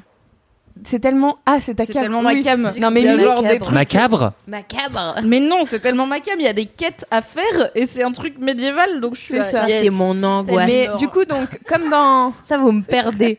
Comme dans le loup-garou, chacun a un personnage qui est euh, caché, c'est-à-dire qu'au début tu tires une carte, tu vois qui t'es, et personne d'autre que toi sait qui tu es. Euh, sauf une personne, mais je le dirai après, sinon ça va trop embrouiller. Alors, donc en fait, le truc, c'est Prenez que des notes. à tour de rôle, il va y avoir un meneur, entre guillemets, qui va envoyer une équipe en quête. Donc, en premier, ça va être moi, ensuite, ça va être Cédric, machin. Donc, moi, si je dois envoyer des gens en quête, je vais dire, bon, bah, je bafouille trop. Je réfléchis. Est-ce que tu prends des vraies notes, Cédric Respire. je prends des notes du jeu pour savoir comment je jouer. regarde. Je pars ça. en vacances dans deux jours. Je- D'accord. Donc, comme en tout, il y a cinq quêtes, euh, on va envoyer de plus en plus de gens au fur et à mesure des quêtes. Donc, la première quête, on envoie trois personnes. La deuxième, c'est genre quatre. Après, il y a encore quatre. Après, il y a cinq. Enfin, je sais plus, mais c'est un truc comme ça. En Et- gros, on envoie de plus en plus de gens. Pendant que t'envoies trois personnes, les autres ils font quelque chose ou juste ils Bah, regardent justement, je vais expliquer. En gros, donc, le meneur de jeu va choisir une équipe pour envoyer en quête. Sauf que c'est pas arbitraire étant donné que les autres joueurs ont leur mot à dire. C'est-à-dire que après chaque euh, décision de je vais envoyer telle personne en quête, le reste des joueurs va voter. Est-ce que oui ou non on est d'accord pour envoyer cette équipe? Si c'est oui, les gens partent en quête. Si c'est non, on fait tourner le bouton euh, meneur de jeu, le, le pion quoi en gros. C'est plus la personne de base qui était meneur de jeu, c'est plus elle, c'est une autre personne, la personne suivante, qui va donc envoyer une autre équipe. On revote et à nouveau, si on n'est pas d'accord, on rechange et tout. On peut faire ça jusqu'à cinq fois et au bout de la cinquième fois, si euh, les gens sont encore pas d'accord, on s'en fout. Enfin, on vote pas la dernière fois, les gens partent quand même. Et on est d'accord que le concept c'est que tu sais pas qui est gentil et qui est, C'est ça. méchant. Et que du coup, si par exemple le meneur de jeu il dit je vais envoyer euh, Cédric, Cassandre et Lucie et, et que moi je suis là non mais je suis sûr que c'est des méchants, du coup je dis au meneur de jeu euh, non euh, je suis pas d'accord. euh, Et en fait, ça se joue à la quoi. majorité. C'est-à-dire que s'il y a une majorité de personnes qui disent, en fait, t'as le droit de discuter tout le long du jeu. C'est pas comme au loup-garou où t'attends vraiment la fin euh, pour dire euh, on donne notre avis et tout. Là, c'est vraiment tout le long, tu peux dire, en fait, moi, je fais pas confiance à telle personne. Alors, peu importe qui l'envoie, je m'en bats les couilles, je voterai contre, en fait. Et du coup, tu, voilà, c'est beaucoup de, bah, il y a pas mal de parlantes aussi, mais c'est quand même argumenté parce que, au fur et à mesure, tu dis, ok, donc lui, il avait voté contre envoyer telle personne. Ah, ah. Mais du coup, il est pour que tel machin, telle personne parte, donc peut-être qu'il est avec lui et en fait non. Hmm. Tu vois, donc tu fais beaucoup de Est-ce stratégies. que c'est du bluff ou du contre-bluff C'est ou ça. du triple bluff? Et du coup, comment ça se passe les quêtes Eh ben tout simplement, l'équipe qui a été envoyée va avoir une carte, par exemple, une carte rouge, une carte bleue. La carte rouge, ça veut dire je vais faire échouer cette mission. La carte bleue, c'est je vais faire euh, réussir cette mission. Et donc le but des méchants est bien entendu, bien entendu de faire euh, échouer les missions. Les serviteurs d'Arthur, leur but c'est de faire que ça réussisse. S'il y a une seule carte rouge parmi toute l'équipe, ça fait niquer la mission. Donc en fait, c'est très très limité. Ah ouais. Il y a juste, je crois, une un quête. méchant c'est dead. C'est ça, il y a une seule quête où il faut avoir deux cartes méchants, enfin deux cartes échecs pour que la quête euh, elle échoue.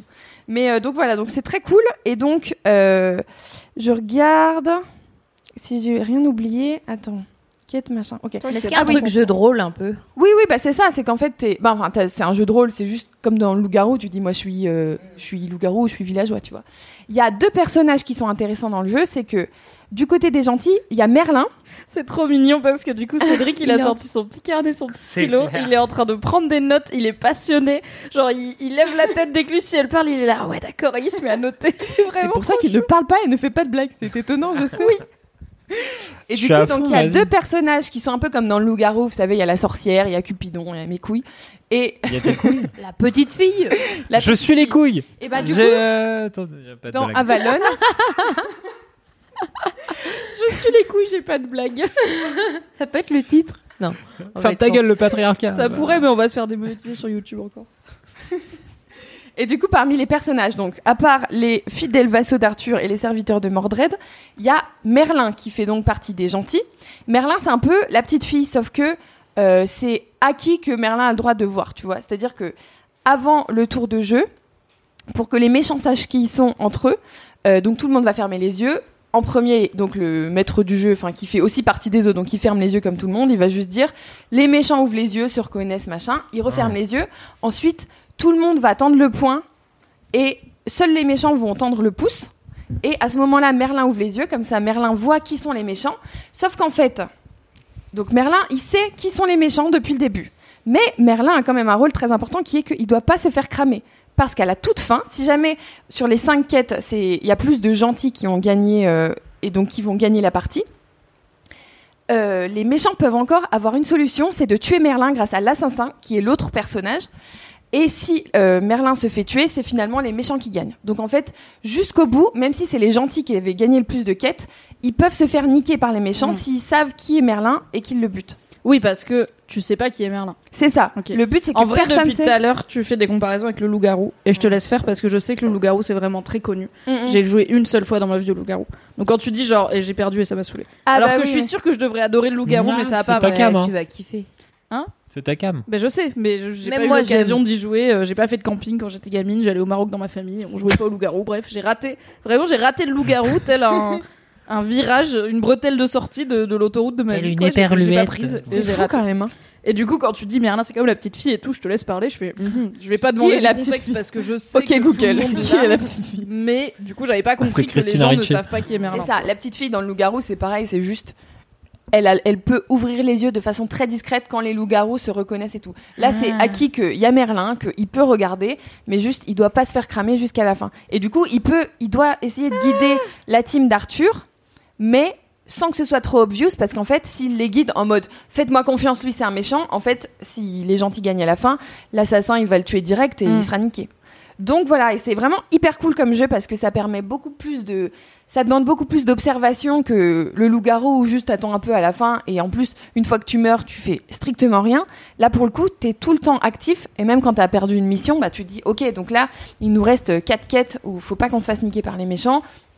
Quand t'es Ah méchant, oui, parce que t'as personne qui se fait éliminer. c'est ça, t'as personne qui se fait éliminer. C'est juste, est-ce que la quête Tu a dois cramer ou pas qui est le qui, qui sont, Qui sont les méchants qui sont les et qui est méchants. Merlin si t'es un Et méchant. donc, non seulement c'est important d'arriver à capter au niveau des équipes que t'envoies, dans quelle équipe ça a couillé, genre dans quelle équipe il y a eu des échecs, mais aussi au moment du vote, quand on choisit qui envoie les équipes et qui sont, qui sont les équipes qui sont envoyées, qui vote pour, qui vote contre, à quel moment il y a des retournements de veste, machin.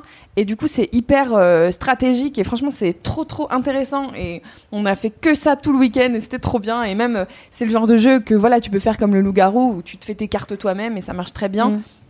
Et, euh, et voilà, franchement, Avalon, c'est trop cool. J'espère que j'ai réussi à expliquer de façon claire pour que les gens je y pense comprennent que j'ai pigé et pourtant je connais pas le loup-garou. Donc je me dis, tu vois, j'avais pas le background de c'est un loup-garou différent. Moi, je sais même pas vraiment c'est quoi le loup-garou. et je pense que j'ai pigé. Le seul truc que j'ai pas pigé, c'est comment il marche l'assassin. Est-ce que les méchants, est-ce qu'il fait partie des méchants? Genre quand les Oui, méchants ils fait, se regardent, l'assassin il en fait partie. C'est ça, l'assassin, c'est un méchant comme les autres. C'est juste que son seul pouvoir, c'est que c'est lui qui prend la décision de tuer la personne qui pense être Merlin. Ah ok. C'est-à-dire que tout le long, il a un rôle qui est pas incroyable par rapport aux autres méchants, mais juste à la fin, si c'était les méchants, les gentils qui étaient en train de gagner, les méchants se concertent en mode bon, ok, maintenant que on est en train de perdre, qui c'est euh, Merlin selon vous? Et puis c'est à l'assassin de choisir. euh, Ok. Mais en soi, euh, ça pourrait être, enfin, peu importe qui c'est. De toute façon, les méchants se concertent entre eux, donc c'est pas très Oui. important d'être l'assassin dans le sens où c'est pas toi qui décides tout seul. Mais le panache. c'est ça. C'est ça quoi. Et je crois qu'en vrai, parce que j'ai regardé du coup pour noter euh, les les les infos pour pas dire n'importe quoi, euh, il y a d'autres personnages. Je crois qu'il y a Perceval, il y a la Dame du Lac et tout, qui ont d'autres rôles un peu bah, comme dans le Loup-garou. T'as plein Ouais. d'extensions où tu rajoutes euh, des personnages et tout. Mais euh, du coup, moi, j'ai pas joué avec ces personnages-là et c'était quand même déjà hyper cool et euh, et pas si difficile à comprendre dès le début en fait. Donc euh, Et tu préfères être une gentille ou une méchante?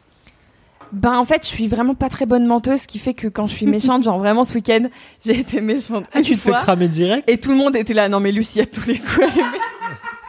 Mais en fait, ce qui est C'est bien, pour ça que j'avais pas trop aimé le loup-garou, c'est parce que j'étais genre loup-garou et du coup je savais pas Bah, en fait, le donc truc, c'est que cramer tout de suite et j'étais ça là peut ouais, être c'est intéressant d'être la personne qui se fait cramer direct, parce que du coup, pour les autres, ça leur donne un côté genre, on peut s'appuyer sur le fait que ah moi je fais pas confiance à Lucie Oui, même oui. si t'es un méchant et ça donne un peu une légitimité auprès des gentils de dire bah moi je vote contre Lucie vu que de toute façon c'est une cause perdue Ouais, personne la croit J'ai pas joué, donc et bon, euh, bah du hein. coup c'est un peu chiant enfin moi je préférais être gentille parce que je trouve ça intéressant de, de voir et tout mais mais voilà je trouve ça vraiment très cool comme jeu Non, mais c'est tips. Si vous savez pas jouer les méchants, dès le début, euh, jetez euh, l'opprobre sur d'autres méchants. Comme Moi, ça, c'est vous ce que je allez. fais, Et c'est ce que voilà. j'ai essayé de faire, mais du coup j'étais cramé direct.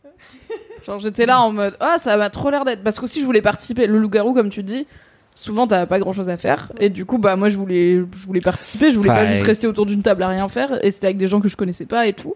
C'était une soirée jeu organisée par Mademoiselle, on en a fait deux dans l'histoire de Mademoiselle, c'était sympa. Et du coup j'étais là, Hum, moi je pense que c'est machin et ils étaient tous en mode ok MDR donc Faut pas être le premier à parler.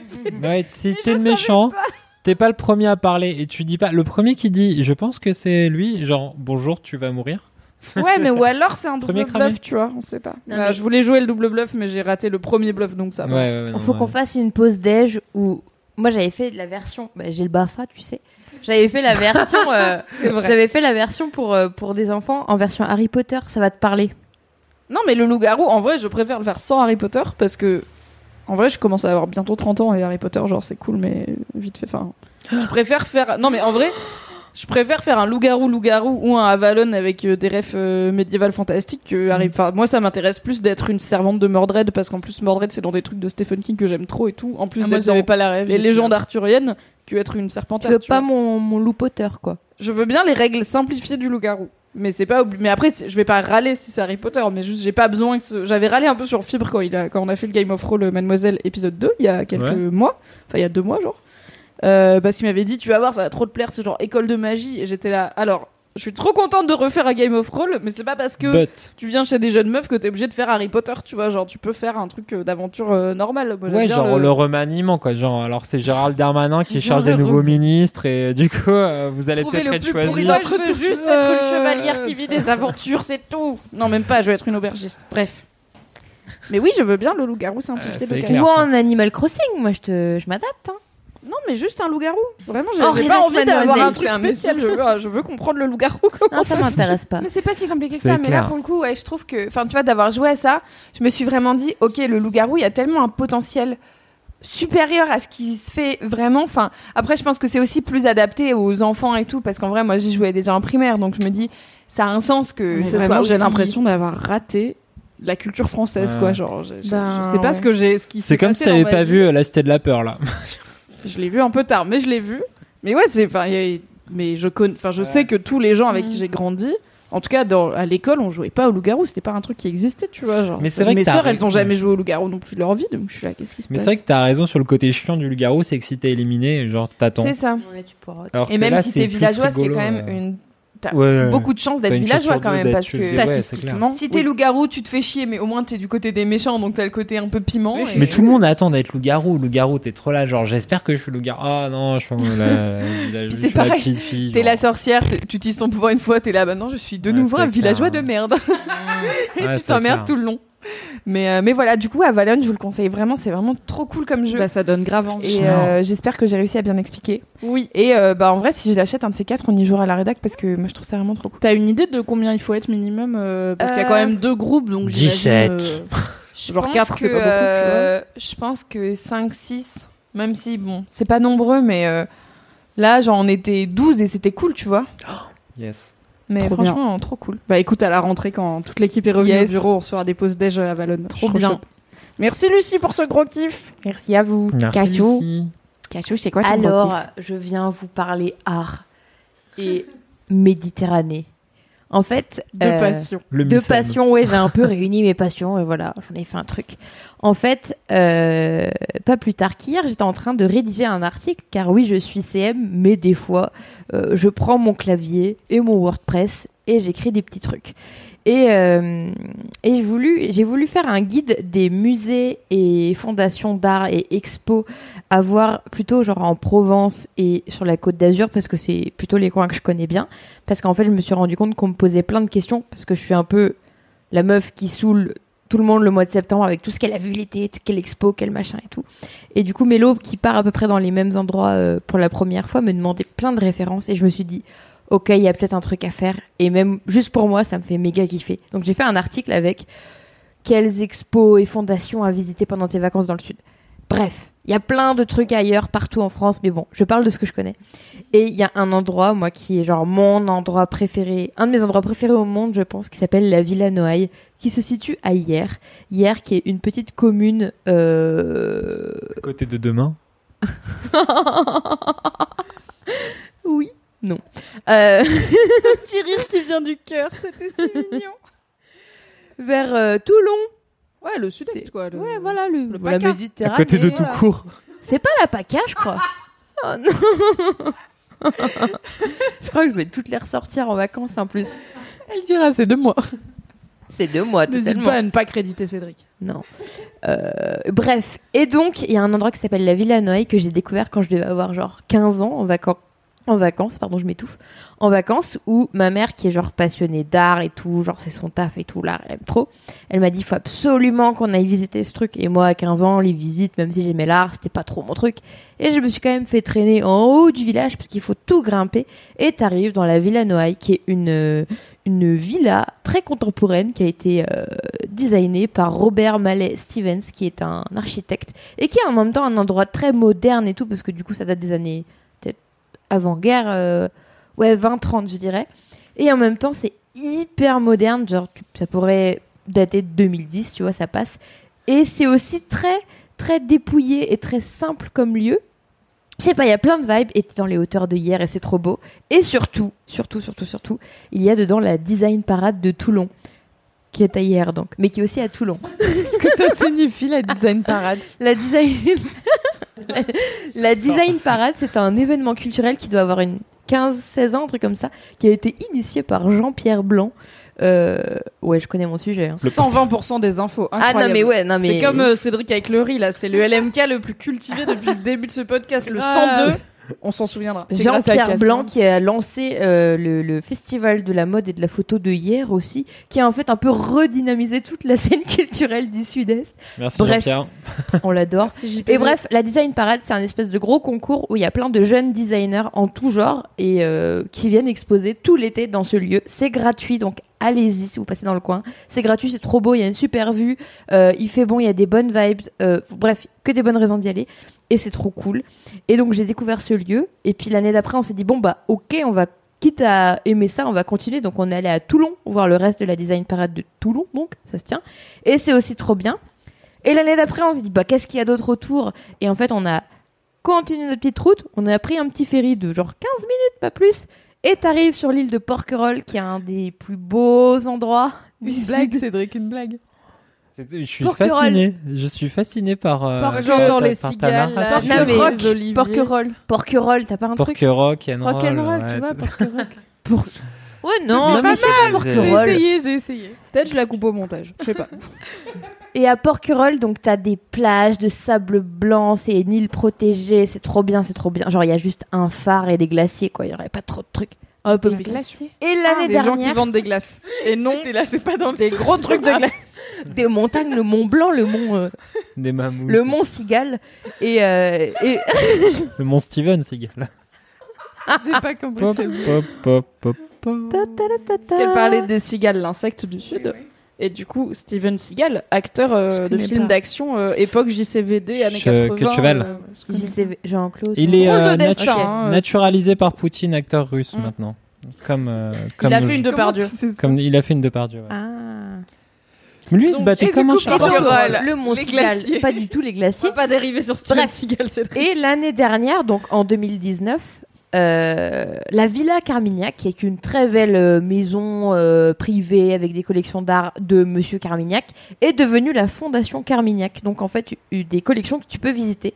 Et c'était trop bien. Il y a vraiment que des trucs bien en ce coin. Et donc, tu visites pieds nus. Alors j'étais un peu en mode, j'aime beaucoup l'art, mais quand même là vous en faites un peu trop. Ça fait un peu genre, c'est un truc pour les Parisiens quand ils viennent, on Pourquoi leur fait visiter. Pourquoi pieds nus? Parce que un truc de dépouillement face à l'art, ce qui peut s'entendre, ok, ok. Bref, mais il y avait surtout des trucs trop cool. Et là, De toute façon, c'est le sud, je veux dire, t'es en Tongue anyway, tu Oui. vois, ou en Birkenstock. Donc t'enlèves c'est tes pas- birks et voilà. C'est pas un truc euh, de sport euh, de d'hiver où ils te disent alors là par contre c'est que pieds nus. Pieds nus dans la neige. Bordel. Et, Et c'était trop bien, des super collections, des super expos et tout. Bref, je me suis dit, ok, j'ai déjà trois lieux et tout. Et j'ai continué mon truc et j'ai fait ma petite piste et j'ai fait mon petit article. Et vraiment, j'étais vraiment à Paris, euh, en plein mois de juillet, en train d'écrire mon article. Mais j'étais vraiment dans le sud. J'avais les jambes au soleil, puisqu'il y avait le petit rayon de soleil qui frappe pile au bon moment, au bon endroit. C'était trop bien. Et donc, dedans, je vous parle de la fondation MAG, qui est plutôt près de Saint-Paul-de-Vence de euh, du Mucem parce que même si j'aime pas trop mais bon c'est quand même à Marseille c'est un, voilà c'est important C'est joli. Euh, de quoi d'autre? D'un truc dans les vignes qui est ouf bref Est-ce que t'as mis le palais idéal du facteur cheval? C'est un peu trop C'est un peu trop haut. Pour la Provence, quand même. Pour même la si Provence, c'est un peu le palais idéal du euh, dans le cœur C'est un truc dans la. C'est encore dans la Drôme, hein, il me semble. c'est dans la Drôme c'est pas Et c'est du coup, si vous connaissez pas, c'est une construction d'un mec qui a juste créé. Ah, son- c'est le mec qui a fait le truc, genre le, palais- le pour sa là. meuf, là, non? Non c'est pour euh, C'est c'était un lui, peu pour hein. lui-même C'était en fait délire, il, hein, était, il globalement. était facteur Oui, Et ça, euh, ouais. pendant sa tournée, il ramassait des coquillages, des, euh, des coquillages, des pierres, enfin tout ce qui est Ouais. minéraux quoi. Et il en a, il avait un projet fou. Et il a, pardon, je vous en Des amis Eh, de vous lancez, moi je connais, Ah non, je mais si, mais connais genre, euh, sujets. les, les sculptures de, ouais, ouais, les sculptures euh, cheloues de France. euh, Et il a fait, d'abord il avait fait un petit truc, et après il a fait le grand palais, et ça représente à peu près. C'est plutôt assez exhaustif, donc ça représente quasiment toutes les grandes cultures du monde, et il y a plein de références au milieu marin, terrestre, les animaux et tout. Et c'est trop beau, c'est trop beau, faut y aller. C'est vers, c'est genre, à, je sais pas, 30 km de Valence, un truc comme ça. Enfin bref, euh, mon gros kiff, c'est genre la culture et le soleil. Donc en gros, les lieux culturels au soleil, comme ça, tu bronzes, tu te mets un peu à l'ombre dans les, dans les pinettes ou dans les salles, euh, pas les salles sombres, c'est les cinémas, les salles d'expo. Et voilà, et il y a plein de trucs. Donc si vous allez en vacances, allez lire mon des vagues et les petites. Enfin voilà, la culture et le soleil. Et les cigales. Mais c'est trop bien parce que je vais à Nîmes euh, en vacances euh, dans deux semaines et du coup, euh, bah, je serai pas loin d'une partie de ces trucs donc je pourrais aller voir. Moi qui avais plutôt prévu de faire resto plage dodo, je me dis que je peux bien caler un ou deux trucs culturels euh, Mais entre temps. Trop stylé. Moi, j'ai une question. Pourquoi est-ce que ça s'appelle villa, les trucs euh, culturels? Parce que c'est des maisons et les maisons dans le sud sont Je crois qu'une villa, pour qu'une maison soit considérée une villa, il faut juste qu'elle ait un étage, je crois. Je crois parce qu'en fait, ma grand-mère, elle arrête C'est pas un de dire... duplex, mais à l'italienne, quoi. Mais genre, non, mais duplex, c'est un En appartement. Mais genre, parce que ma grand-mère, elle arrêtait pas de dire, ouais, dans, dans la villa et tout. Et genre, on avait, elle avait une maison. Et donc, j'étais en mode, arrête de te la péter et tout. et elle était en mode, non, non, mais c'est une villa. Il y, a deux- il y a un escalier, c'est une villa. Donc, Ouais, je sais pas, je sais pas si c'est confirmé. parce que du coup, les villas, c'est toujours des maisons à la base des personnes qui ont organisé le truc, le- les expos et tout. Non, mais genre, c'est c'est comme, euh, tu, tu vois, la maison de la. Moi, j'ai un Maison exemple. de la très- mode. La maison de. La maison du, de, de, de la pogne, et bah, c'est la maison de. Alors c'est un exemple qui ne marche pas si t'es pas du sud-est. Oui, j'arrive pas à exemple. Vous mangez, ils genre- mangent quoi à Paris les gens? La maison Du du. pain, du, La- du croissant. la maison du pain, tu vois, bah, c'est parce que c'est l'endroit Ah, où. Voilà. D'accord. Oui, comme mais maison tu- et villa, c'est pas pareil. Du coup. Je pense c'est après, pas- le c'est facteur pas cheval, il a un C'est palais, pas tu genre vois, plus, enfin. plus, plus t'avances vers l'Italie, plus ta maison, ça devient Pour une moi, villa. les en villas, fait, c'est Parce un qu'il y a toit villas en plat. Espagne, euh, en Bretagne, pardon. Est-ce que les villas, c'est parce que c'est c'est un toit plat? Moi, dans ma tête, ça fait ça, mais. Ouais, j'avoue, moi aussi, comme à, le- à Hollywood. Non, pour moi, dans ma tête. Hollywood. En fait, une fois, j'avais demandé à mon père. Moi, je trouve ça trop. Enfin, en tout cas, en grandissant, je trouvais ça trop, trop, trop, trop cool. Les maisons qui avaient un nom. Genre euh, la villa Ah euh, ouais, Mésange, tu vois, je trouvais ça trop joli. Ou de lui donner un nom d'un artiste ou quoi, j'étais assez trop beau. Et du coup, j'étais là, papa, on peut donner un nom à la maison? Et je sais plus, je crois qu'il avait cherché, du coup, c'est quoi les conditions officielles pour donner. Après, en vrai, tu peux mettre une plaque dessus, on s'en fout. hein. Mais du coup, il y, a des- il y, a des- ouais, il y a des critères. Et je pense que c'est un peu pareil pour villa. Mais c'est pas genre villa, c'est dans un village, village. C'est pas un Bah truc, non, ça se trouve. non non, toutes les maisons seront des, seraient des villas. La villa des Médicis. Bah non, dans la ville, ce serait une. Une villa. Ah bah oui. On pourrait interrompre ce podcast pour se renseigner, mais on va pas le faire. On va vous laisser chercher sur Oui. internet Voilà. Et juste Parce que là, tout le continuer monde se pose la à question dire des dans trucs sa dont on n'est pas sûr. Et du coup, Mimi, ton gros kiff, qu'est-ce que c'est? Alors mon gros kiff, je suis en train de me rendre compte que j'aurais probablement dû inverser mes deux kiffs parce que Hamilton c'était vraiment un gros kiff, mais comme j'avais pas prévu de faire Hamilton à la base, anyway c'est pas grave. C'est quand même un truc que j'aime bien. C'est aussi un truc euh, pop culture pour le coup. C'est le guacamole. J'adore le. Un jour je ferai un kiff. La salade de guacamole. J'ai tellement d'opinions sur les gens qui achètent du guacamole tout prêt. Moi, vraiment. j'aime pas le guacamole, Non, ouais, je suis d'accord. Ouais. On, en parlera une autre fois. non, mon gros kiff, euh, c'est aussi un truc de pop culture parce que donc je suis toujours pas partie en vacances et j'ai pas grand chose de nouveau. Enfin, la vie, euh, à part le fait qu'on a des nouvelles bosses, mais on vous en a déjà parlé. Ma vie, c'est plutôt la routine en attendant la suite délivrance de prendre mon TGV pour le sud-est et aller me dorer le cul. Du coup, bon, bah, je passe du temps à regarder des trucs comme d'habitude. Et euh, mon gros kiff, c'est regarder des vieilles séries.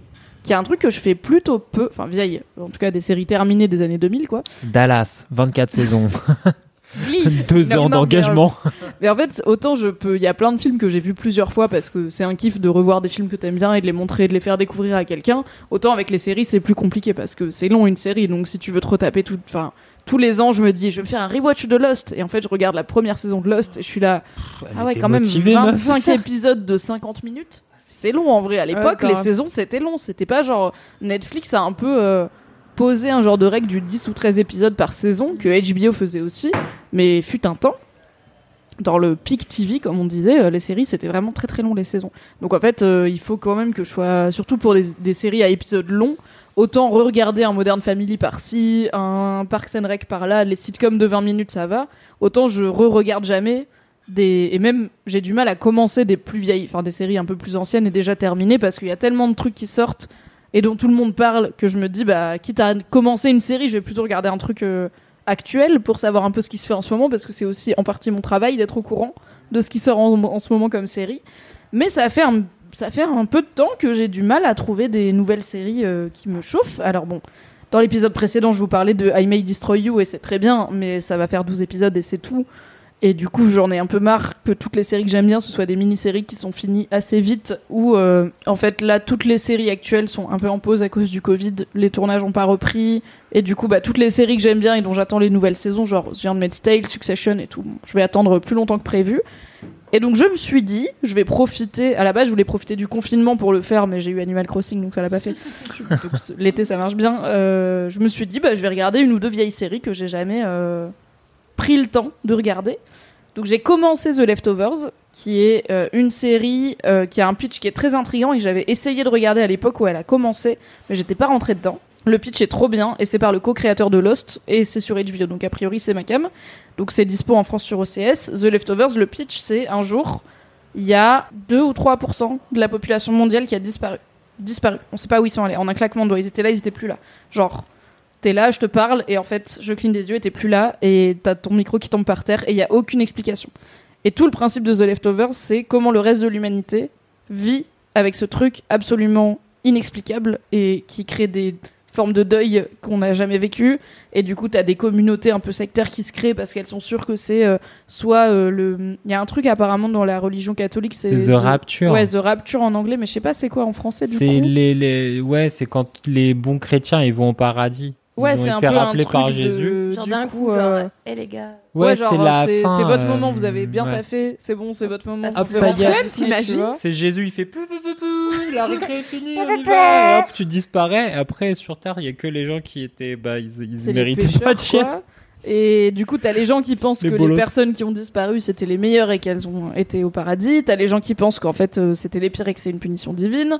Mais en même temps, t'as des bébés et tout de vraiment 2-3 mois, donc c'était un peu là en mode, bah ça va, ils, ils ont rien fait. Hein. Et c'est vraiment aléatoire, en fait. C'est 2% de la population a disparu et puis c'est comme ça.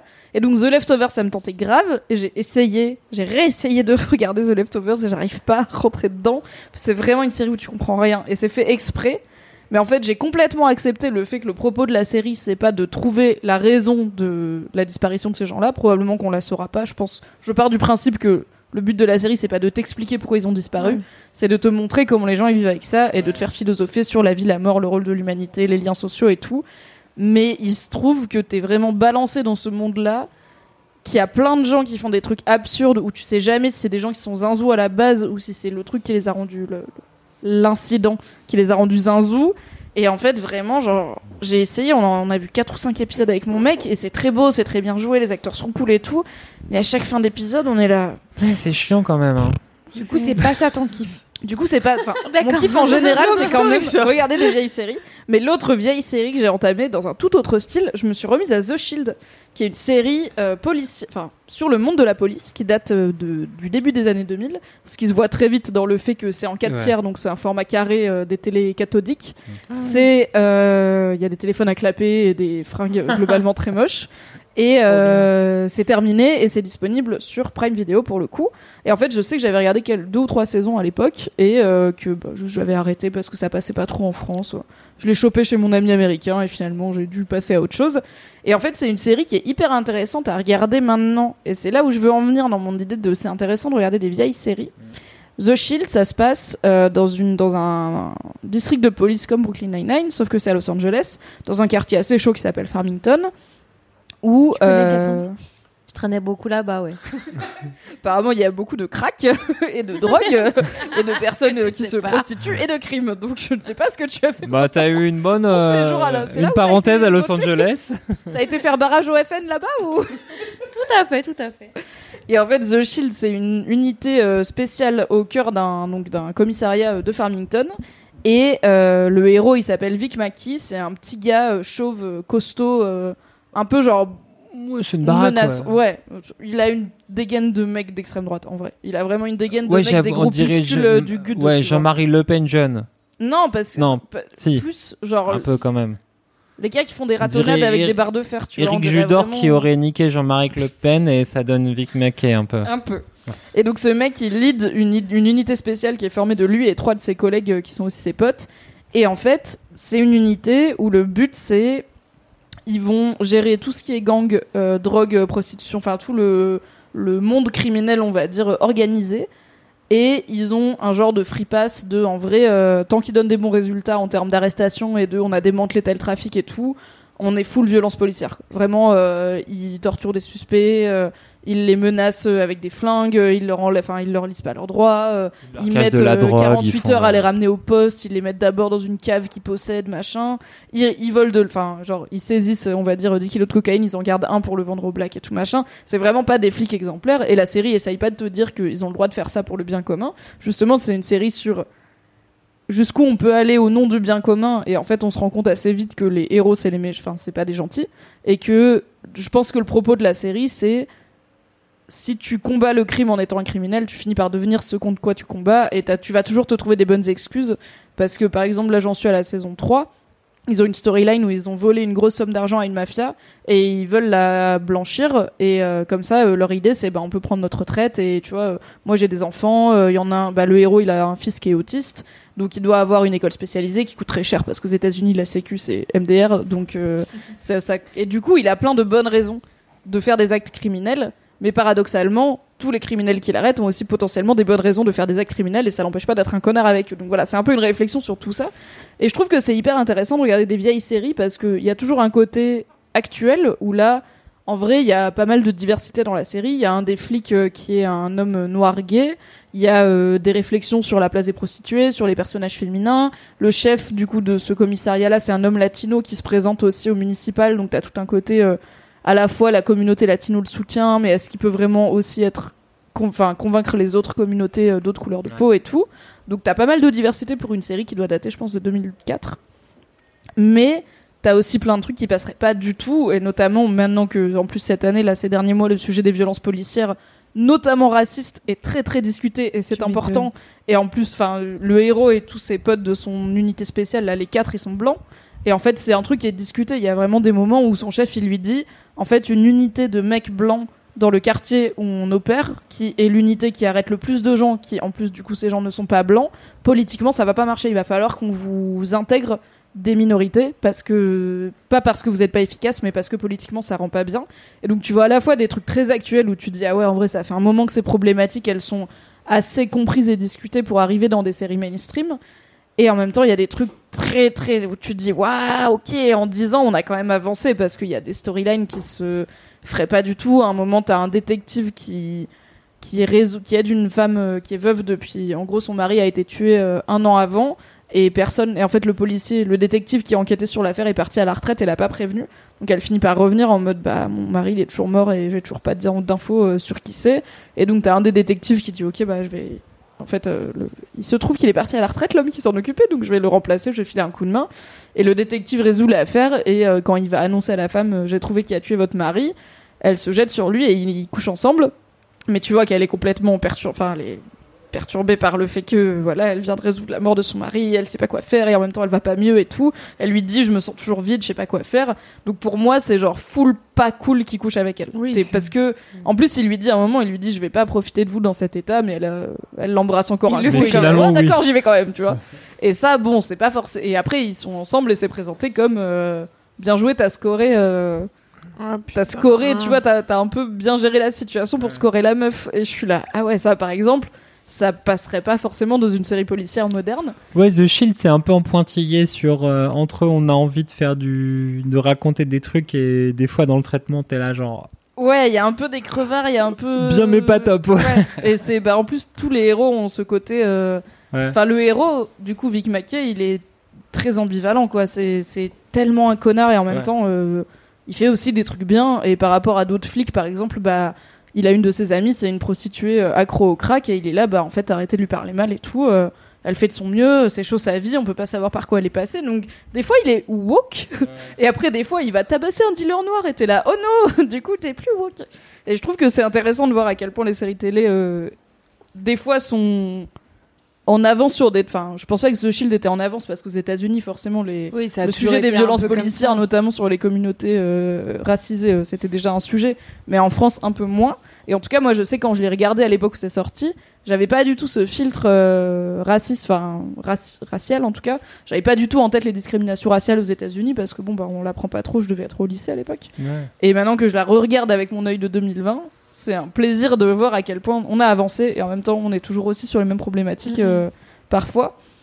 Et aussi, au moins je sais que la série elle est finie et qu'elle est bien jusqu'à la fin, donc j'ai pas peur qu'elle se fasse annuler d'une saison à l'autre. Je suis juste en mode binge watching et c'est cool. Donc voilà, des fois euh, quand on n'aime pas trop ce qui sort en ce moment, bah, de redonner sa chance à une vieille série ça peut marcher.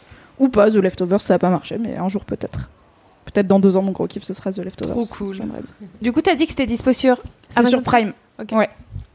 Voilà. Eh bien, Trop écoutez, bien. avec 2h10, on a fait pire que la semaine Oh dernière. non. C'est ma plus longue. Comment on fait à C'est- trois à cause de je moi. sais pas. Non, non, hein, c'est nous tous. C'est un beau travail d'équipe. Bravo à toutes pour ces 2h12 maintenant euh, d'enregistrement. Oh my god. C'est pas grave. Ça fera un long épisode. Les gens sont contents quand c'est un long Oui, oui, en épisode. vacances à la plage. Ou au travail, dans le métro, comme nous en ce moment. Mais... Au travail dans le 14e arrondissement. Merci. Les journées sont longues. Merci Lucie. Merci Cédric Merci. pour ce LMK. Merci Mimims. Merci, Merci C'était super haute aussi. Hein, euh. Bah Oh, oui, c'était Mais oui, super. ça fait plaisir. Je suis un peu rouillée sur l'animation. moins ça fort fait longtemps. que Alix, mais euh, c'était très bien. C'est vrai.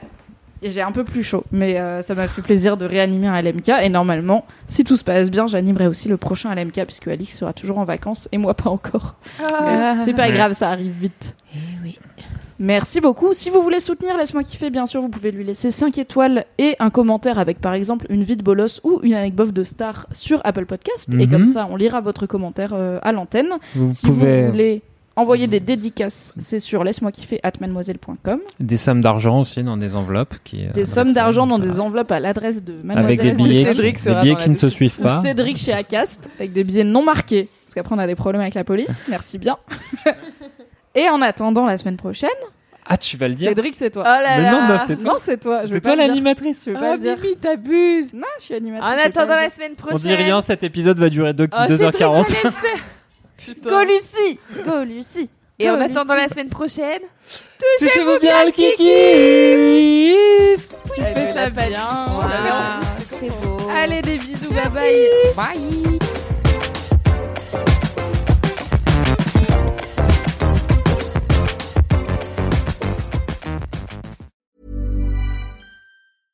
When it comes to your finances, you think you've done it all. You've saved, you've researched, and you've invested all that you can.